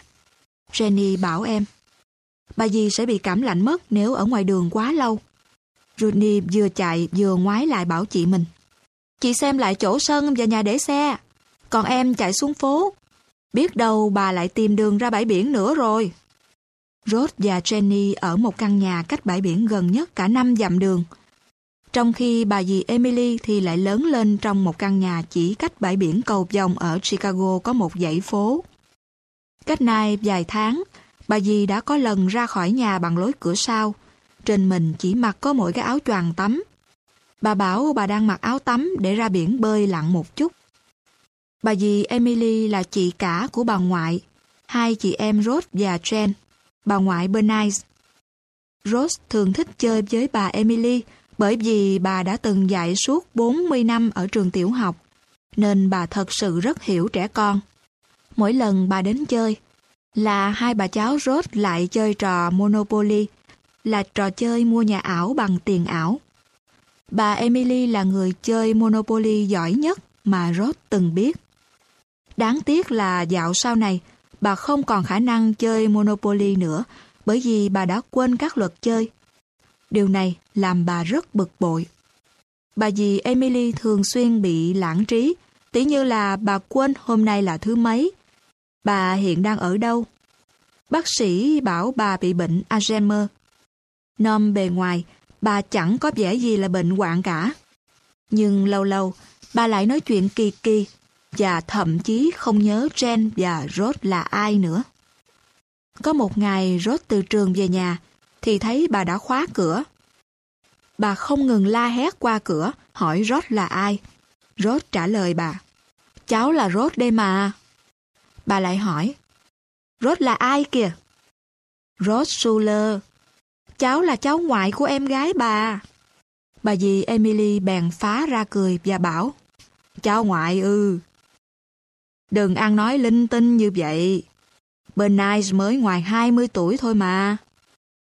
Rốt đành cười phụ họa và chỉ còn có cách ấy để ứng phó với những lời kỳ kỳ như vậy. Từ Giáng sinh vừa rồi, bà dì Emily đã dọn đến ở chung với ông bà ngoại Rod và Jen.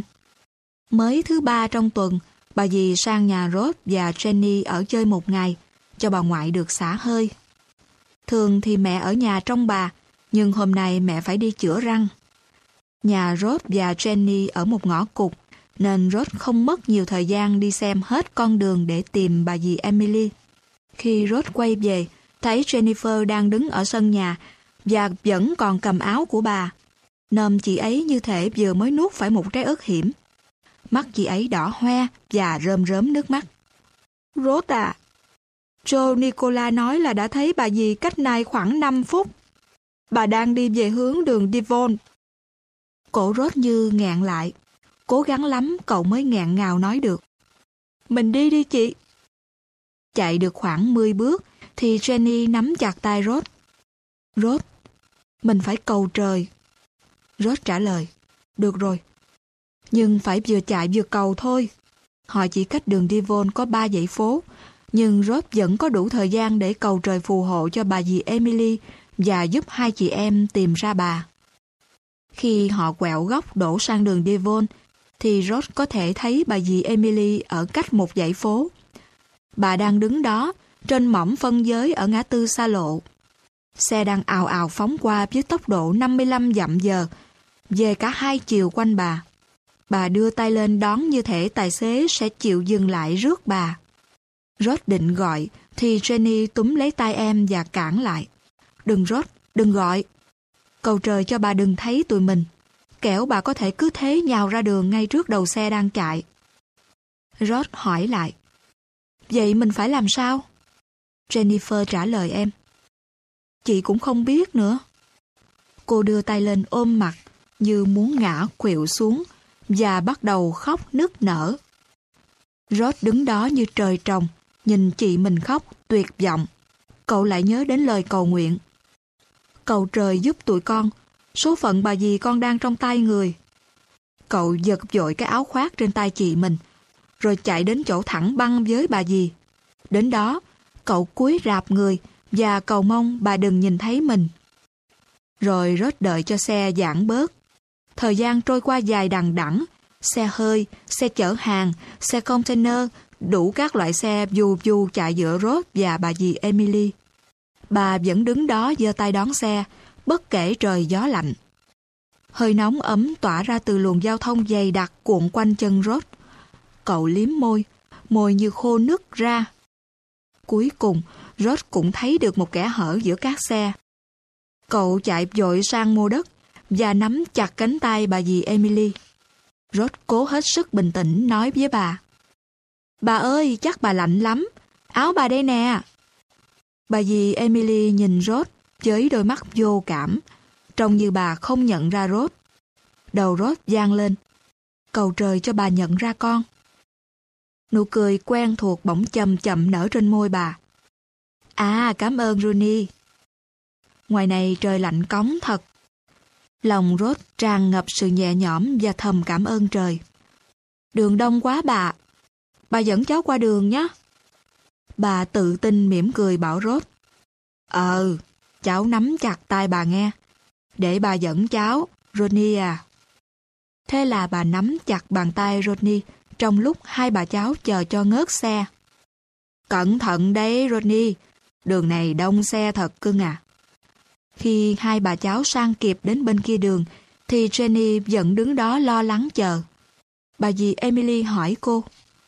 Jennifer, cháu làm gì ở đây thế? Để bà dẫn hai cháu về nhà kịp trước khi mẹ các cháu biết là cả hai dám ra chơi cạnh con đường đông xe như thế này. Thế là ba bà cháu đi về nhà. Trên đường bà dì vui vẻ nói quyên thuyên đủ chuyện.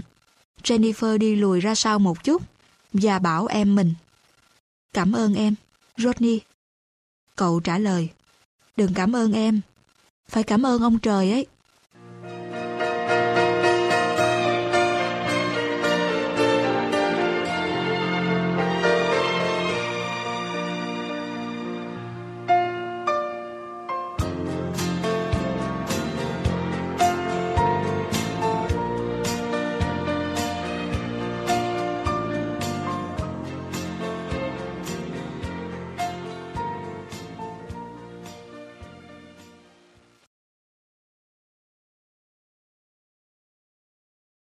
Từ trái tim Tác giả Marcia Bialik Jimmy được 5 tuổi thì ba mẹ cậu nhận Neo về làm con nuôi. Cậu vẫn còn nhớ như in cái ngày tại tòa. Vì chánh án đã gọi cậu một mình lên trước tòa và bảo cậu. Ngày hôm nay, không chỉ riêng ba mẹ cháu nhận trách nhiệm nuôi dưỡng thêm một người con. Ta mong mỏi là cháu cũng chia sẻ trách nhiệm ấy. Làm anh trai có nghĩa là có em bé này coi mình là gương và lệ thuộc vào mình. Vậy cháu đã sẵn sàng nhận việc ấy chưa? Dù lúc đó Jimmy hãy còn ở tuổi mẫu giáo, nhưng cậu vẫn đã hiểu và nghiêm chỉnh làm đúng lời vị chánh án nói. Neo lớn lên luôn nghĩ rằng mình được nuôi. Em nói ngọng như vậy. Là điều tuyệt nhất. Ba mẹ nuôi của em đã phải đọc đủ hết sách trong thư viện về cách giải thích với đứa trẻ một vấn đề phức tạp như vậy. Và họ đã giải thích rất hay. Chẳng những họ đã khiến em không mặc cảm về điều đó, mà trái lại, em cảm nhận sâu sắc hơn khi mình được nhận làm con nuôi. Trong bất kỳ dịp nào, dù là thường ngày, biểu diễn tài năng, hay ngay cả lễ hội, em đều đứng ưỡn ngực, dõng dạc tuyên bố với mọi người xung quanh rằng vì sao em lại có tới hai bà mẹ? Bà mẹ từ ruột và bà mẹ từ tim. Khi neo lên lớp 2 thì bỗng đụng đầu với một tên có ý niệm khác hẳn về chuyện con nuôi. Đó là Andy, một học sinh lớp 5 thường đi chung xe buýt nhà trường với Neo. Tên này không có mấy bạn bè ở trường và thường có thói bắt nạt các học sinh nhỏ tuổi hơn mình. Một ngày nọ, vô cớ, Andy gọi với từ nơi nó ngồi ở cuối xe. Ê, Neo! Mày có biết con nuôi thật sự là sao không? Neo bối rối, bởi vì trước đây Andy chưa hề trực tiếp nói chuyện với em. Andy bỗng giận dữ như thể Neo đã làm gì chọc giận nó. Neo hiểu ra là không nên nói những lời biểu diễn như thường lệ, nên em ngồi im. Thế là Andy cười gằn bảo. Nó có nghĩa là mẹ ruột mày quăng mày vào sọt rác đó. Cả xe buýt im lặng hẳn. Đúng đó, quăng vào sọt rác. Mày đã gặp may mắn là có người kịp thời đến lượm mày. Nếu không xe tải đã tới và cán nát mày ra. Neo cảm thấy như tim mình thoát lên cổ. Em muốn xuống xe ngay dù đang ở xa nhà. Nhưng bác Tài không đồng ý. Mọi người nói chuyện râm ran nhưng em chẳng nghe được lời nào. Ngay khi xe dừng lại trước cửa nhà, em chạy vội xuống xe và vào nhà. Jimmy đã đi học về. Cậu đang ngồi với mẹ bên bàn ăn. Ly sữa và gói Oreos đang chờ sẵn neo ở trên bàn. Mẹ vội hỏi, với giọng hốt quảng của mọi bà mẹ cảm nhận ngay có điều gì không ổn, đã xảy ra với con mình, ngay cả trước khi con mình kịp kể lại. Có chuyện gì không ổn vậy con? Nell kể lại cho mẹ và anh nghe những lời Andy nói. Mẹ ngồi sụm xuống ghế. Không còn lời nào an ủi kiểu mẹ từ bụng và mẹ từ tim nữa. Bà hiểu là không có lời khuyên nào trong sách vở có thể xóa bỏ được sự tổn thương trên nét mặt của Nell. Khi mẹ giang tay định ôm lấy em, thì Nell né sang bên. Một cách bản năng, bà bèn gọi điện thoại cầu cứu cho sự an ủi của chính bà. Đó là ba. Jimmy bỗng đứng bật dậy. Cậu đến bên bàn, nơi Neo đang ngồi ôm đầu khóc nức nở. Cậu ôn tồn bảo em. Neo này, em hãy thử nghĩ về một sự thật này nhé. Trẻ con được nhận nuôi không phải vì không có ai chăm sóc chúng trước đó. Trẻ con được nhận nuôi vì người nhận yêu thương chúng, rất yêu thương.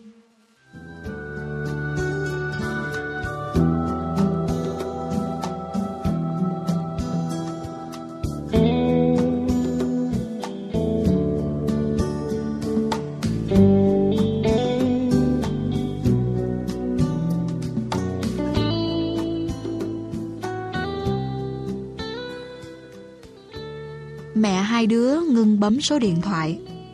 Neo ngẩng đầu lên. Có người bảo sự thật làm tổn thương.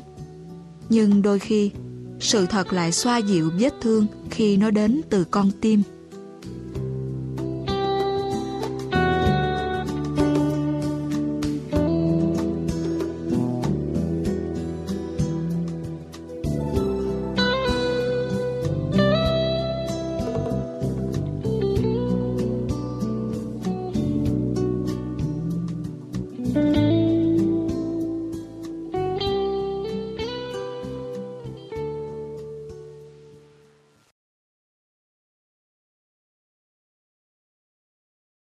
Những điều kỳ bí khiến Bôn trở thành đặc biệt. Tác giả Judy Garley Bôn là em trai tôi, và em đã rất đặc biệt. Em khác tôi bởi vì em bị khiếm thị và em phải ngồi xe lăn. Rất nhiều người biết là em khác người bởi vì em đi học trên xe buýt của trường đặc biệt cho trẻ khiếm thị. Nhưng em không bao giờ đặc biệt vì những điều ấy. Bôn đặc biệt về những điều mà gia đình tôi biết. Như kết chúng tôi với những người bạn mới. Đúng vậy. Nhiều lần trong khi đưa Bôn đi dạo, những trẻ em khác đến bên xe hỏi tụi tôi tại sao Bôn phải ngồi xe lăn. Các bạn muốn biết tại sao bôn bị khiếm thị. Còn tôi thì bảo các bạn cướp việc bắt tay bôn Sau đó chúng tôi đã quen nhau và nói đủ thứ chuyện khác. Paul là người biết lắng nghe. Tôi có thể kể cho em đủ thứ chuyện. Em không hề chán khi nghe tôi nói chuyện. Em bật cười khi tôi kể em nghe chuyện gì đó tức cười. Và em là người duy nhất trong nhà giữ bí mật dùm tôi. Paul giúp tôi có dịp tập thể thao, bởi vì em thích được đẩy lên đồi cao sưởi nắng. Em thích cảm giác ánh nắng và gió dờn trên má. Và em thích nghe chim hót. Mỗi khi đẩy em lên đỉnh đồi là tôi thật sự đã tập thể thao. Paul cũng giúp tôi mang các món đồ.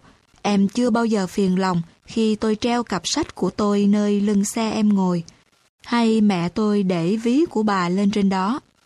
Đôi khi em còn ôm dùm các túi gói mỗi khi chúng tôi đi mua sắm. Tôi nghĩ chắc em đang nghĩ mình là bác tài lái xe. Paul đã giúp tôi biết lắng nghe những âm thanh nhỏ nhẹ. Khi bên em, tôi im thinh thích như một phiến đá để lắng nghe chim xe sẻ hót hay cây đang hát những lời mà em nghe được. Paul cũng đã giúp tôi luyện đọc. Khi tôi đọc sách cho em nghe, tôi đọc theo tốc độ của riêng tôi. Đôi khi tôi phải dừng lại để hiểu nghĩa một chữ khó. Những lúc ấy, Paul chẳng hề bực mình. Những chuyện em thích nghe là về đời sống loài vật, nhất là những con ngài. Khi thành phố có lễ hội đặc biệt, tỉ như gánh siết mùa hè hay ngày tổng thống đến thăm, thì Paul nhường cho tôi ngồi ké bên em trên hàng đầu. Vào mùa đông, Paul giúp chân tôi được khô ráo. Khi đi đâu đó, Paul và chúng tôi được đi trên lối dành riêng cho người khiếm thị, và lối đó luôn được quét sạch tuyết, nên chân tôi thường khô là vậy. Vào tới bên trong tòa nhà, Paul lại được đi thang máy, nên tôi không phải đi thang cuốn mà tôi rất ghét. Paul hiếm khi than giảng. Em luôn theo những gì chúng tôi muốn làm. Có một lần em bị ốm, nên em hơi cao có, nhưng em vẫn không hề hét lên đánh hoặc bắt tôi tắt tivi. Paul cho tôi để đồ vào lòng em, chơi trò sờ vật và nói tên. Đôi khi tôi đưa em những đồ chơi khác với ngày thường để em sờ. Hoặc tôi làm em ngạc nhiên khi cho em sờ con chó Muffin của chúng tôi. Có một lần, tôi đưa em nguyên một con sâu đang bò. Em luôn tỏ ra ngạc nhiên khi tôi đưa em cầm thứ gì mới. Em nhăn mặt làm trò và ấm ứ cho tôi biết Em đoán là gì? Paul cũng để tôi đi dự giải đua xe lăn với em, bởi vì Paul không thể tự mình ngồi ngay ngắn được, nên em để tôi ngồi bên cạnh đỡ em. Paul đã là bạn tôi. Em không thể nói chuyện với tôi như phần lớn các bạn tôi. Em không thể chạy chơi ngoài nhà hay chơi trò trốn tìm. Nhưng em luôn hiện diện trong những giờ phút êm ả và em có nụ cười đẹp nhất trên đời.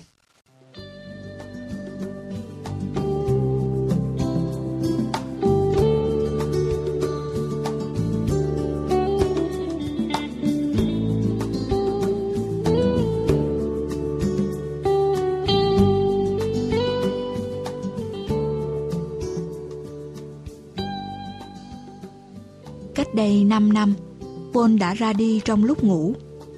Lớn lên làm chị em, tôi thật là hạnh phúc. Em đã giúp cho tôi thấy mỗi tình huống đều luôn có những mặt tích cực nếu mình đơn giản chấp nhận, chọn cách tìm ra chúng.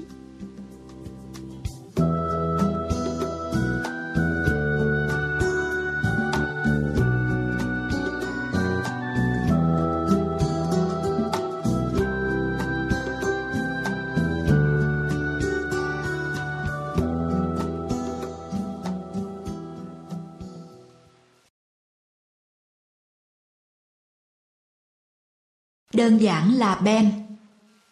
Tác giả Ariane Warner. Đó là vào những ngày cuối tháng 8 và bên ngoài đang lạnh rung lên. Tôi đang làm huấn luyện viên cho một đội banh của học sinh mẫu giáo và lớp 1 và hôm ấy là buổi tập đầu tiên. Hôm đó trời khá lạnh, đủ để khiến các em nhỏ bó tròn trong những chiếc áo lạnh, áo gió, găng tay. Tôi cho đám trẻ ngồi xuống chiếc ghế dài nơi mái che cuối sân. Như mọi buổi tập đầu tiên, tôi để dành ít phút cho mọi người tự giới thiệu và làm quen với nhau. Lũ trẻ sẽ lần lượt xưng tên họ và nói tên họ của những người ngồi bên tay trái mình. Sau vài phút, tôi quyết định thử lần cuối bọn trẻ. Tôi gọi một bé tình nguyện, chứng minh là mình có thể nhớ tên của tất cả 11 bạn trong đội. Một nhóc khoảng lên 6, tên Alex, mạnh dạn đứng ra. Cậu nhỏ bắt đầu từ bạn đầu tiên bên tay trái, rồi cứ thế lần lượt gọi không sai tên của mỗi bạn, kèm với cái bắt tay bằng tay phải. Dylan, Micah, Sarah, Bo và Danny, rồi đến Ben, cậu nhóc bé nhỏ nhất trong đội. Alex vẫn gọi đúng tên Ben, rồi lại đưa tay phải ra bắt, nhưng Ben không đưa tay ra. Tôi cũng như các nhóc khác, cùng Alex nhìn Ben. Nhưng Ben vẫn tiếp tục đút tay trong túi áo gió. Tôi bèn hỏi, Ben, sao em không bắt tay bạn? Nhưng Ben vẫn tiếp tục ngồi yên. Mắt hết nhìn Alex, lại nhìn tôi, rồi lại nhìn Alex. Tôi lại hỏi, Ben, có chuyện gì vậy? Cuối cùng Ben đứng lên, ngước nhìn tôi rồi bảo, Thưa thầy, em không có tay. Chú nhóc kéo phẹt mơ tươi áo, rồi trật áo khỏi vai phải cho chúng tôi thấy. Rõ ràng là cánh tay của Ben cũng bắt đầu từ vai phải y như các bạn khác của em, nhưng khác với các bạn trong đội. Tay em chỉ có đến cùi chỏ là hết.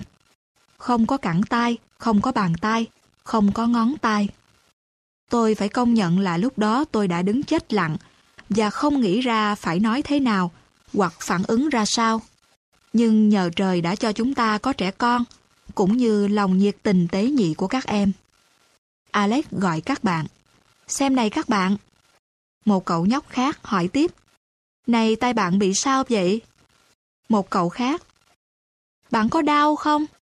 Trước khi tôi kịp tỉnh táo, thì toàn đội 10 chú nhóc và một huấn luyện viên đang sững sờ đứng bao quanh một bé trai đang cởi áo chia cho mọi người xung quanh xem cái họ muốn xem.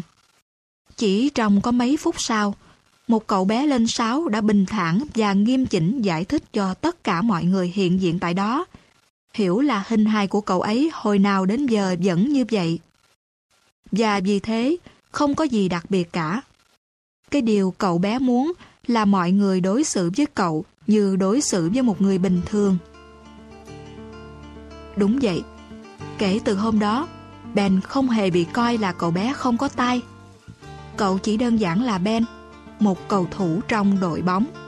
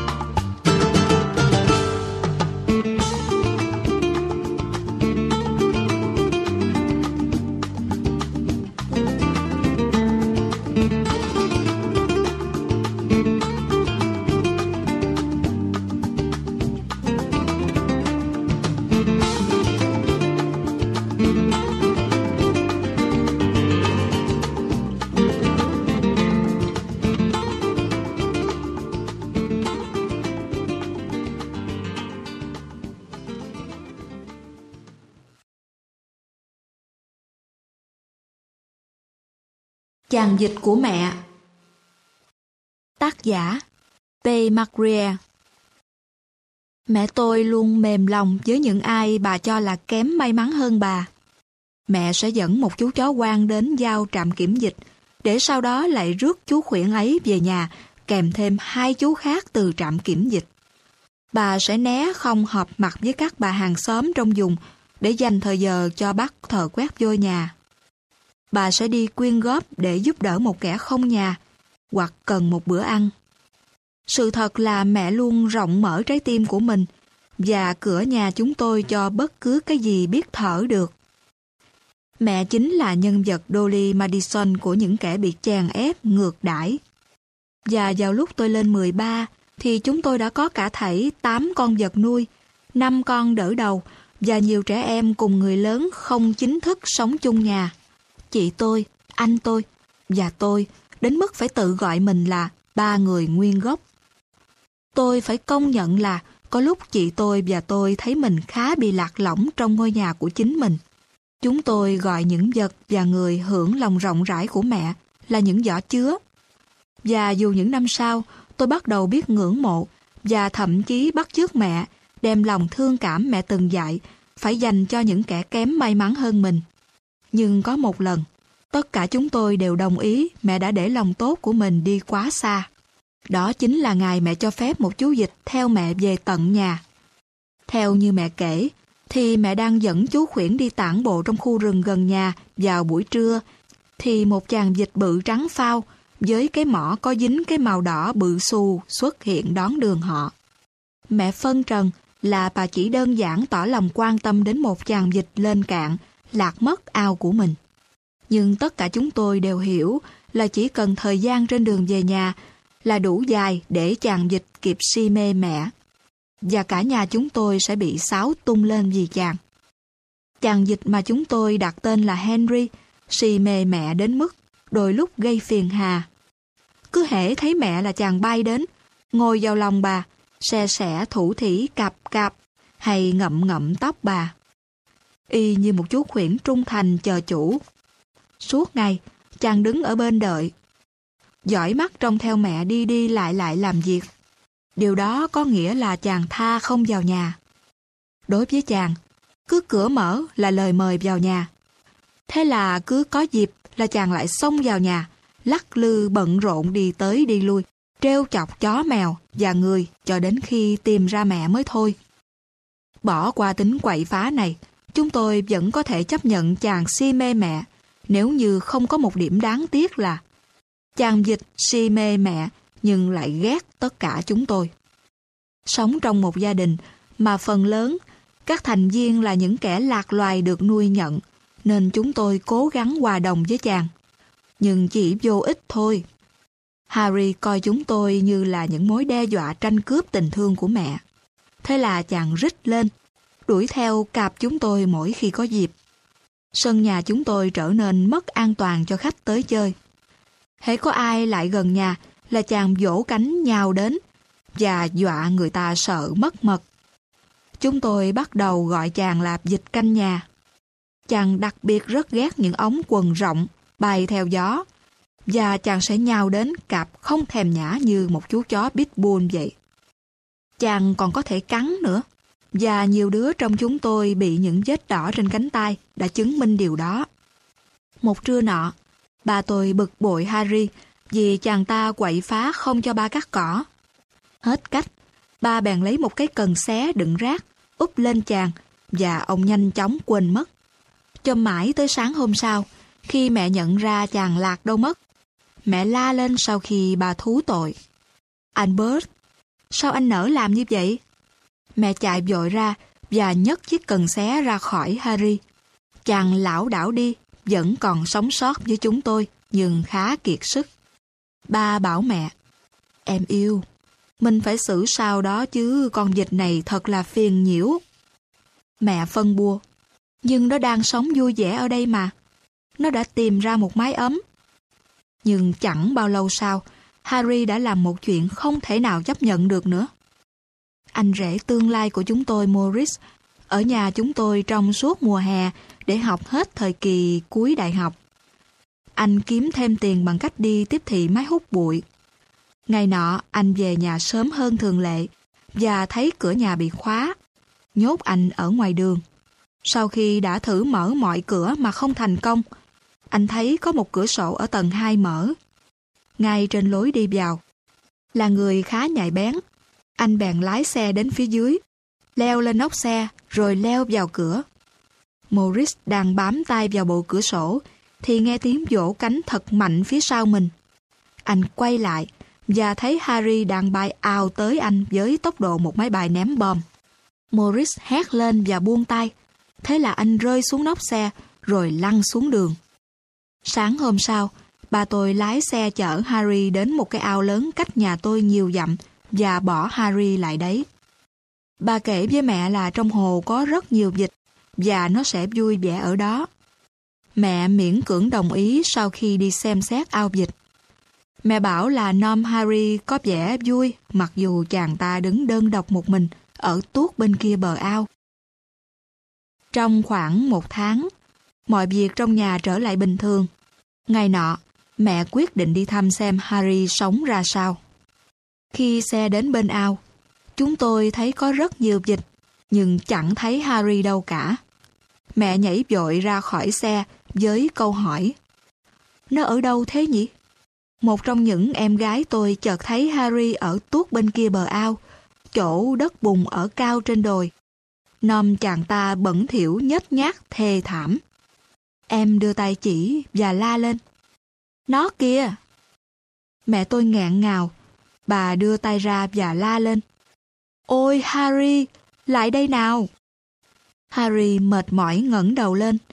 Nhìn thấy mẹ, chàng ta thốt lên tiếng cạp cạp và bắt đầu khập khểnh chạy lại. Mẹ khóc. Ôi, tội nghiệp. Mẹ và Harry chạy ao đến ôm nhau như thể là hai mẹ con bị lạc mất nhau từ lâu ngày mới gặp lại. Họ hôn nhau, họ ôm nhau và rì rầm to nhỏ với nhau. Sau đó mẹ xem xét khắp người Harry. Mẹ hỏi, có chuyện gì xảy ra vậy? Nầm mày ốm quá. Em gái tôi từ nãy giờ đứng lặng yên cùng với chúng tôi.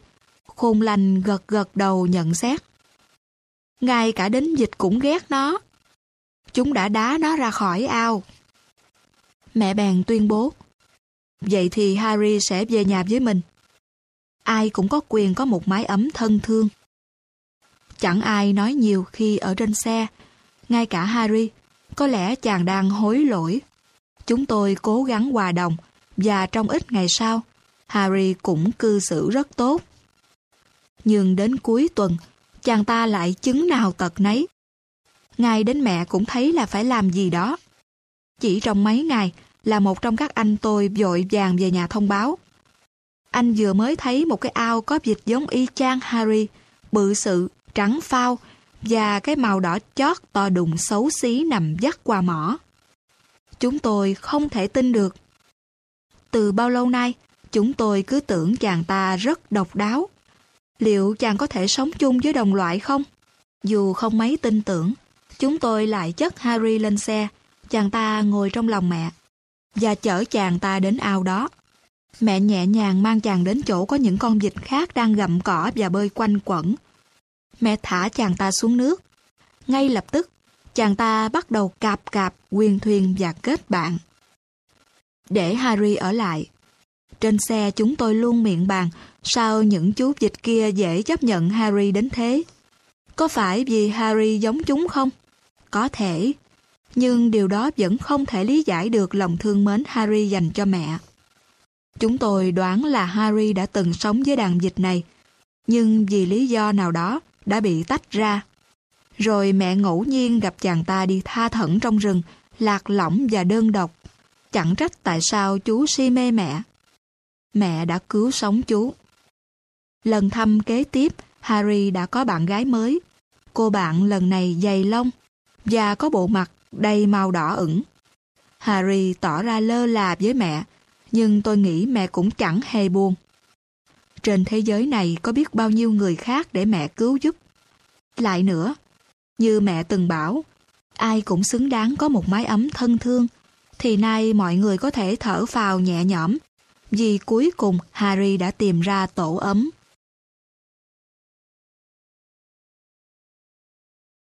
Cái áo khoác của vận động viên trượt tuyết Tác giả Tim Meyer từ lúc có thể nhớ được, Jack đã ước mơ có ngày mình được tham dự giải Olympic. Đã bao năm anh tập luyện chăm chỉ để trở thành một vận động viên trượt tuyết giỏi. Hôm nay anh và các bạn đồng đội đã được ở thành phố Sapporo, Nhật Bản, để tham dự giải Olympic mùa đông với tư cách là đội vận động viên trượt tuyết của nước Mỹ. Các vận động viên đang trên đường đến tham gia đội diễu hành trong lễ khai mạc. Họ là những vận động viên đến từ khắp nơi trên thế giới, tập hợp lại ở đây để đi diễu hành trong sân vận động Olympic. Jack và các bạn đồng đội đang vui vẻ cười đùa và tim họ đang rộn ràng những nhịp reo vui. Mọi thứ đều hoàn hảo. Ờ thì hầu như mọi thứ, ngoại trừ cái áo khoác của Jack bị rách. Anh khoác cái áo màu đỏ, trắng và xanh dương với hàng chữ USA ở mặt trước và những dòng biểu tượng của Olympic ở mặt sau lưng. Tuy nhiên, sớm hôm nay, anh lỡ làm rách ống tay áo khi leo qua một hàng rào. Bill, bạn anh bảo, thật tiếc cho cái áo của cậu. Jack trả lại, ồ không sao, mình nghĩ chắc chẳng ai để ý đâu. Bill vẫn khăng khăng. Họ sẽ để ý đấy. Người Nhật hay để ý những chuyện như vậy. Họ sẽ cười vào mặt mình đấy. Jack nhịn không trả lời. Cha của Bill đã bị giết bởi các binh lính Nhật trong cuộc chiến trên đảo vào thời kỳ chiến tranh thế giới thứ hai. Jack hiểu là Bill không mấy thoải mái khi ở trên đất Nhật. Thinh linh, một cô bé Nhật đến bên Jack và chỉ đúng vào chỗ rách trên tay áo anh. Jack mỉm cười với cô bé, không biết mình nên làm gì cho phải. Vì vậy, anh chỉ còn biết chào. Ờ, Ohio, chào buổi sáng. Cô bé chào đáp lễ, Ohio. Và tiếp tục một tràng dài tiếng Nhật mà Jack không hiểu gì cả. Tay cô bé vẫn tiếp tục chỉ vào chỗ rách trên tay áo anh. Jack nhìn các bạn mình, rồi nhún vai bất lực bảo, mình chẳng hiểu em bé ấy nói gì cả. Cô bé bắt đầu giật giật áo anh. Mắt em sáng long lanh và mái tóc thẳng đen mượt đổ xuống trên áo khoác mùa đông của em. Jack hỏi em, nhưng anh biết em sẽ không hiểu anh nói gì. Em làm gì vậy? Thình linh, cô bé bắt đầu cởi áo mình, rồi em ngước nhìn Jack. Bill bảo bạn, à, em ấy muốn cậu cởi áo đó. Jack hiểu ra, cởi áo đưa em bé. Ồ, mình hiểu rồi. Em ấy muốn thử áo mình chắc. Nè, em cầm lấy. Em bé cầm lấy áo và cúi chào. Jack cúi chào đáp lễ. Nhưng khi anh kịp ngẩng đầu lên lại, thì em bé đã chạy mất, mang theo cái áo của anh. Anh vội la lên, Ê! Bill cũng la lên, ăn cắp. Jack vội chạy đuổi theo mấy bước, nhưng chỉ trong nháy mắt, bé gái đã chạy mất dạng trên con đường đông đúc. Mắt tóe lửa. Bill cao giọng bảo Jack, mình đã bảo cậu rồi mà Jack. Cậu không thể tin mấy người này được. Một trong những vận động viên cản Bill. Im đi Bill. Một số trong họ nói được tiếng Anh đấy. Bill không nói gì nữa, nhưng vẫn còn đỏ mặt tía tai vì giận. Jack bối rối hỏi, mình phải làm sao bây giờ? Mình cần cái áo để đi diễu hành. Một vận động viên an ủi. Không phải ngại, Jack. Cậu cứ như vậy mà đi. 20 phút sau, bọn họ đang đứng chung với các vận động viên Mỹ khác chờ khởi hành. Bill đứng ngay bên cạnh Jack. Cậu có thể cảm nhận Jack đang lo lắng như thế nào. Không sao đâu bạn già. Ai cũng thấy rõ là cậu cùng nhóm mà. Mình mà bắt được con nhỏ ấy thì... Thình linh, nghe thấy như có ai đang kéo tay áo sơ mi của mình. Lại là em bé gái. Jack để tay lên vai, giữ em lại và la lên. Lại là em. Nhưng em vẫn bình thản mỉm cười với Jack. Em đưa cái áo cho Jack. Và như chợt hiểu, vết rách dài trên tay áo đã được mạng lại rất khéo đến mức không thấy cả đường chỉ. Anh dí mắt nhìn kỹ các mũi khâu. Bill há hốc mồm nhìn em bé. Em lại mỉm cười với Bill, với Jack, rồi lại cúi mình chào. Jack bảo Bill. Bill này, không phải em ấy lấy cắp áo đâu. Em ấy mang nó đi mạng lại đấy. Một vận động viên khác bàn. Chắc lúc nãy bé chạy đi nhờ mẹ hay ai đó và người ấy đã tốt bụng mạng lại dùm. Trời thần ơi, Jack nè. Họ thật tốt đó. Họ không muốn cậu bị bối rối khi đi diễu hành. Nhạc được cử lên đoàn diễu hành bắt đầu lên đường. Dọc theo đường phố Sapporo, hàng ngàn vận động viên cùng tiến bước, tự hào với màu áo biểu trưng tổ quốc họ. Chuyển động theo cùng nhịp và cùng niềm vui, mỗi vận động viên quyết tâm thi đấu hết sức mình.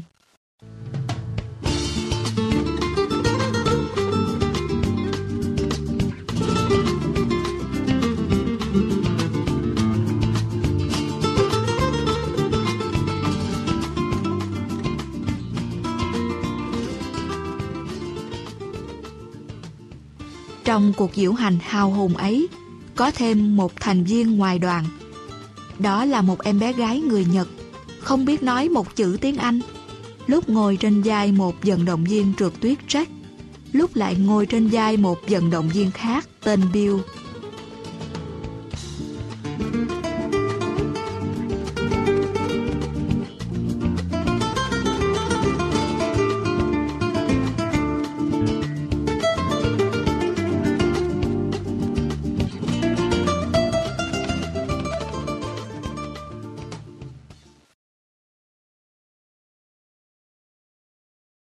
Màu trắng hay màu đen? Tác giả Judy Paston Hồi tôi còn học ở tiểu học, tôi đã có lần cự cãi kịch liệt với một bạn học cùng lớp. Tôi đã quên mất cãi nhau về chuyện gì rồi, nhưng tôi không bao giờ quên được bài học mà tôi học được ngày ấy. Lúc ấy tôi tin chắc là mình đúng, còn bạn mình sai. Và dĩ nhiên, bạn tôi cũng tin là bạn ấy đúng, còn tôi sai cô giáo đã dạy chúng tôi một bài học quan trọng. Cô cho chúng tôi lên đứng trước lớp, để bạn ấy đứng một bên bàn cô và tôi đứng bên kia. Giữa bàn, cô để một vật tròn to. Tôi thấy rõ ràng vật ấy màu đen. Cô hỏi thì bạn ấy lại trả lời là trắng. Tôi không thể nào tin được bạn ấy có thể bảo là trắng, trong khi rõ mười mươi là đen. Thế là một cuộc võ mồm lại nổ ra giữa bạn tôi và tôi, về màu sắc của vật để trên bàn cô. Cô giáo bèn bảo chúng tôi đổi chỗ cho nhau, rồi hỏi bây giờ chúng tôi thấy màu gì. Thì ra vật ấy có hai mặt với hai màu khác nhau. Vì vậy, khi tôi đổi sang đứng chỗ của bạn ấy đứng lúc trước, thì thấy vật ấy có màu trắng đúng như bạn ấy nói. Còn bạn ấy, sau khi đổi sang chỗ tôi, cũng thấy màu đen như tôi. Bạn thấy đấy, Ngày ấy, cô giáo đã dạy tôi một bài học rất quan trọng. Mình phải đứng trong đôi giày của người kia và nhìn vào sự việc bằng đôi mắt của người ấy thì mới có thể thật sự hiểu được quan điểm của họ.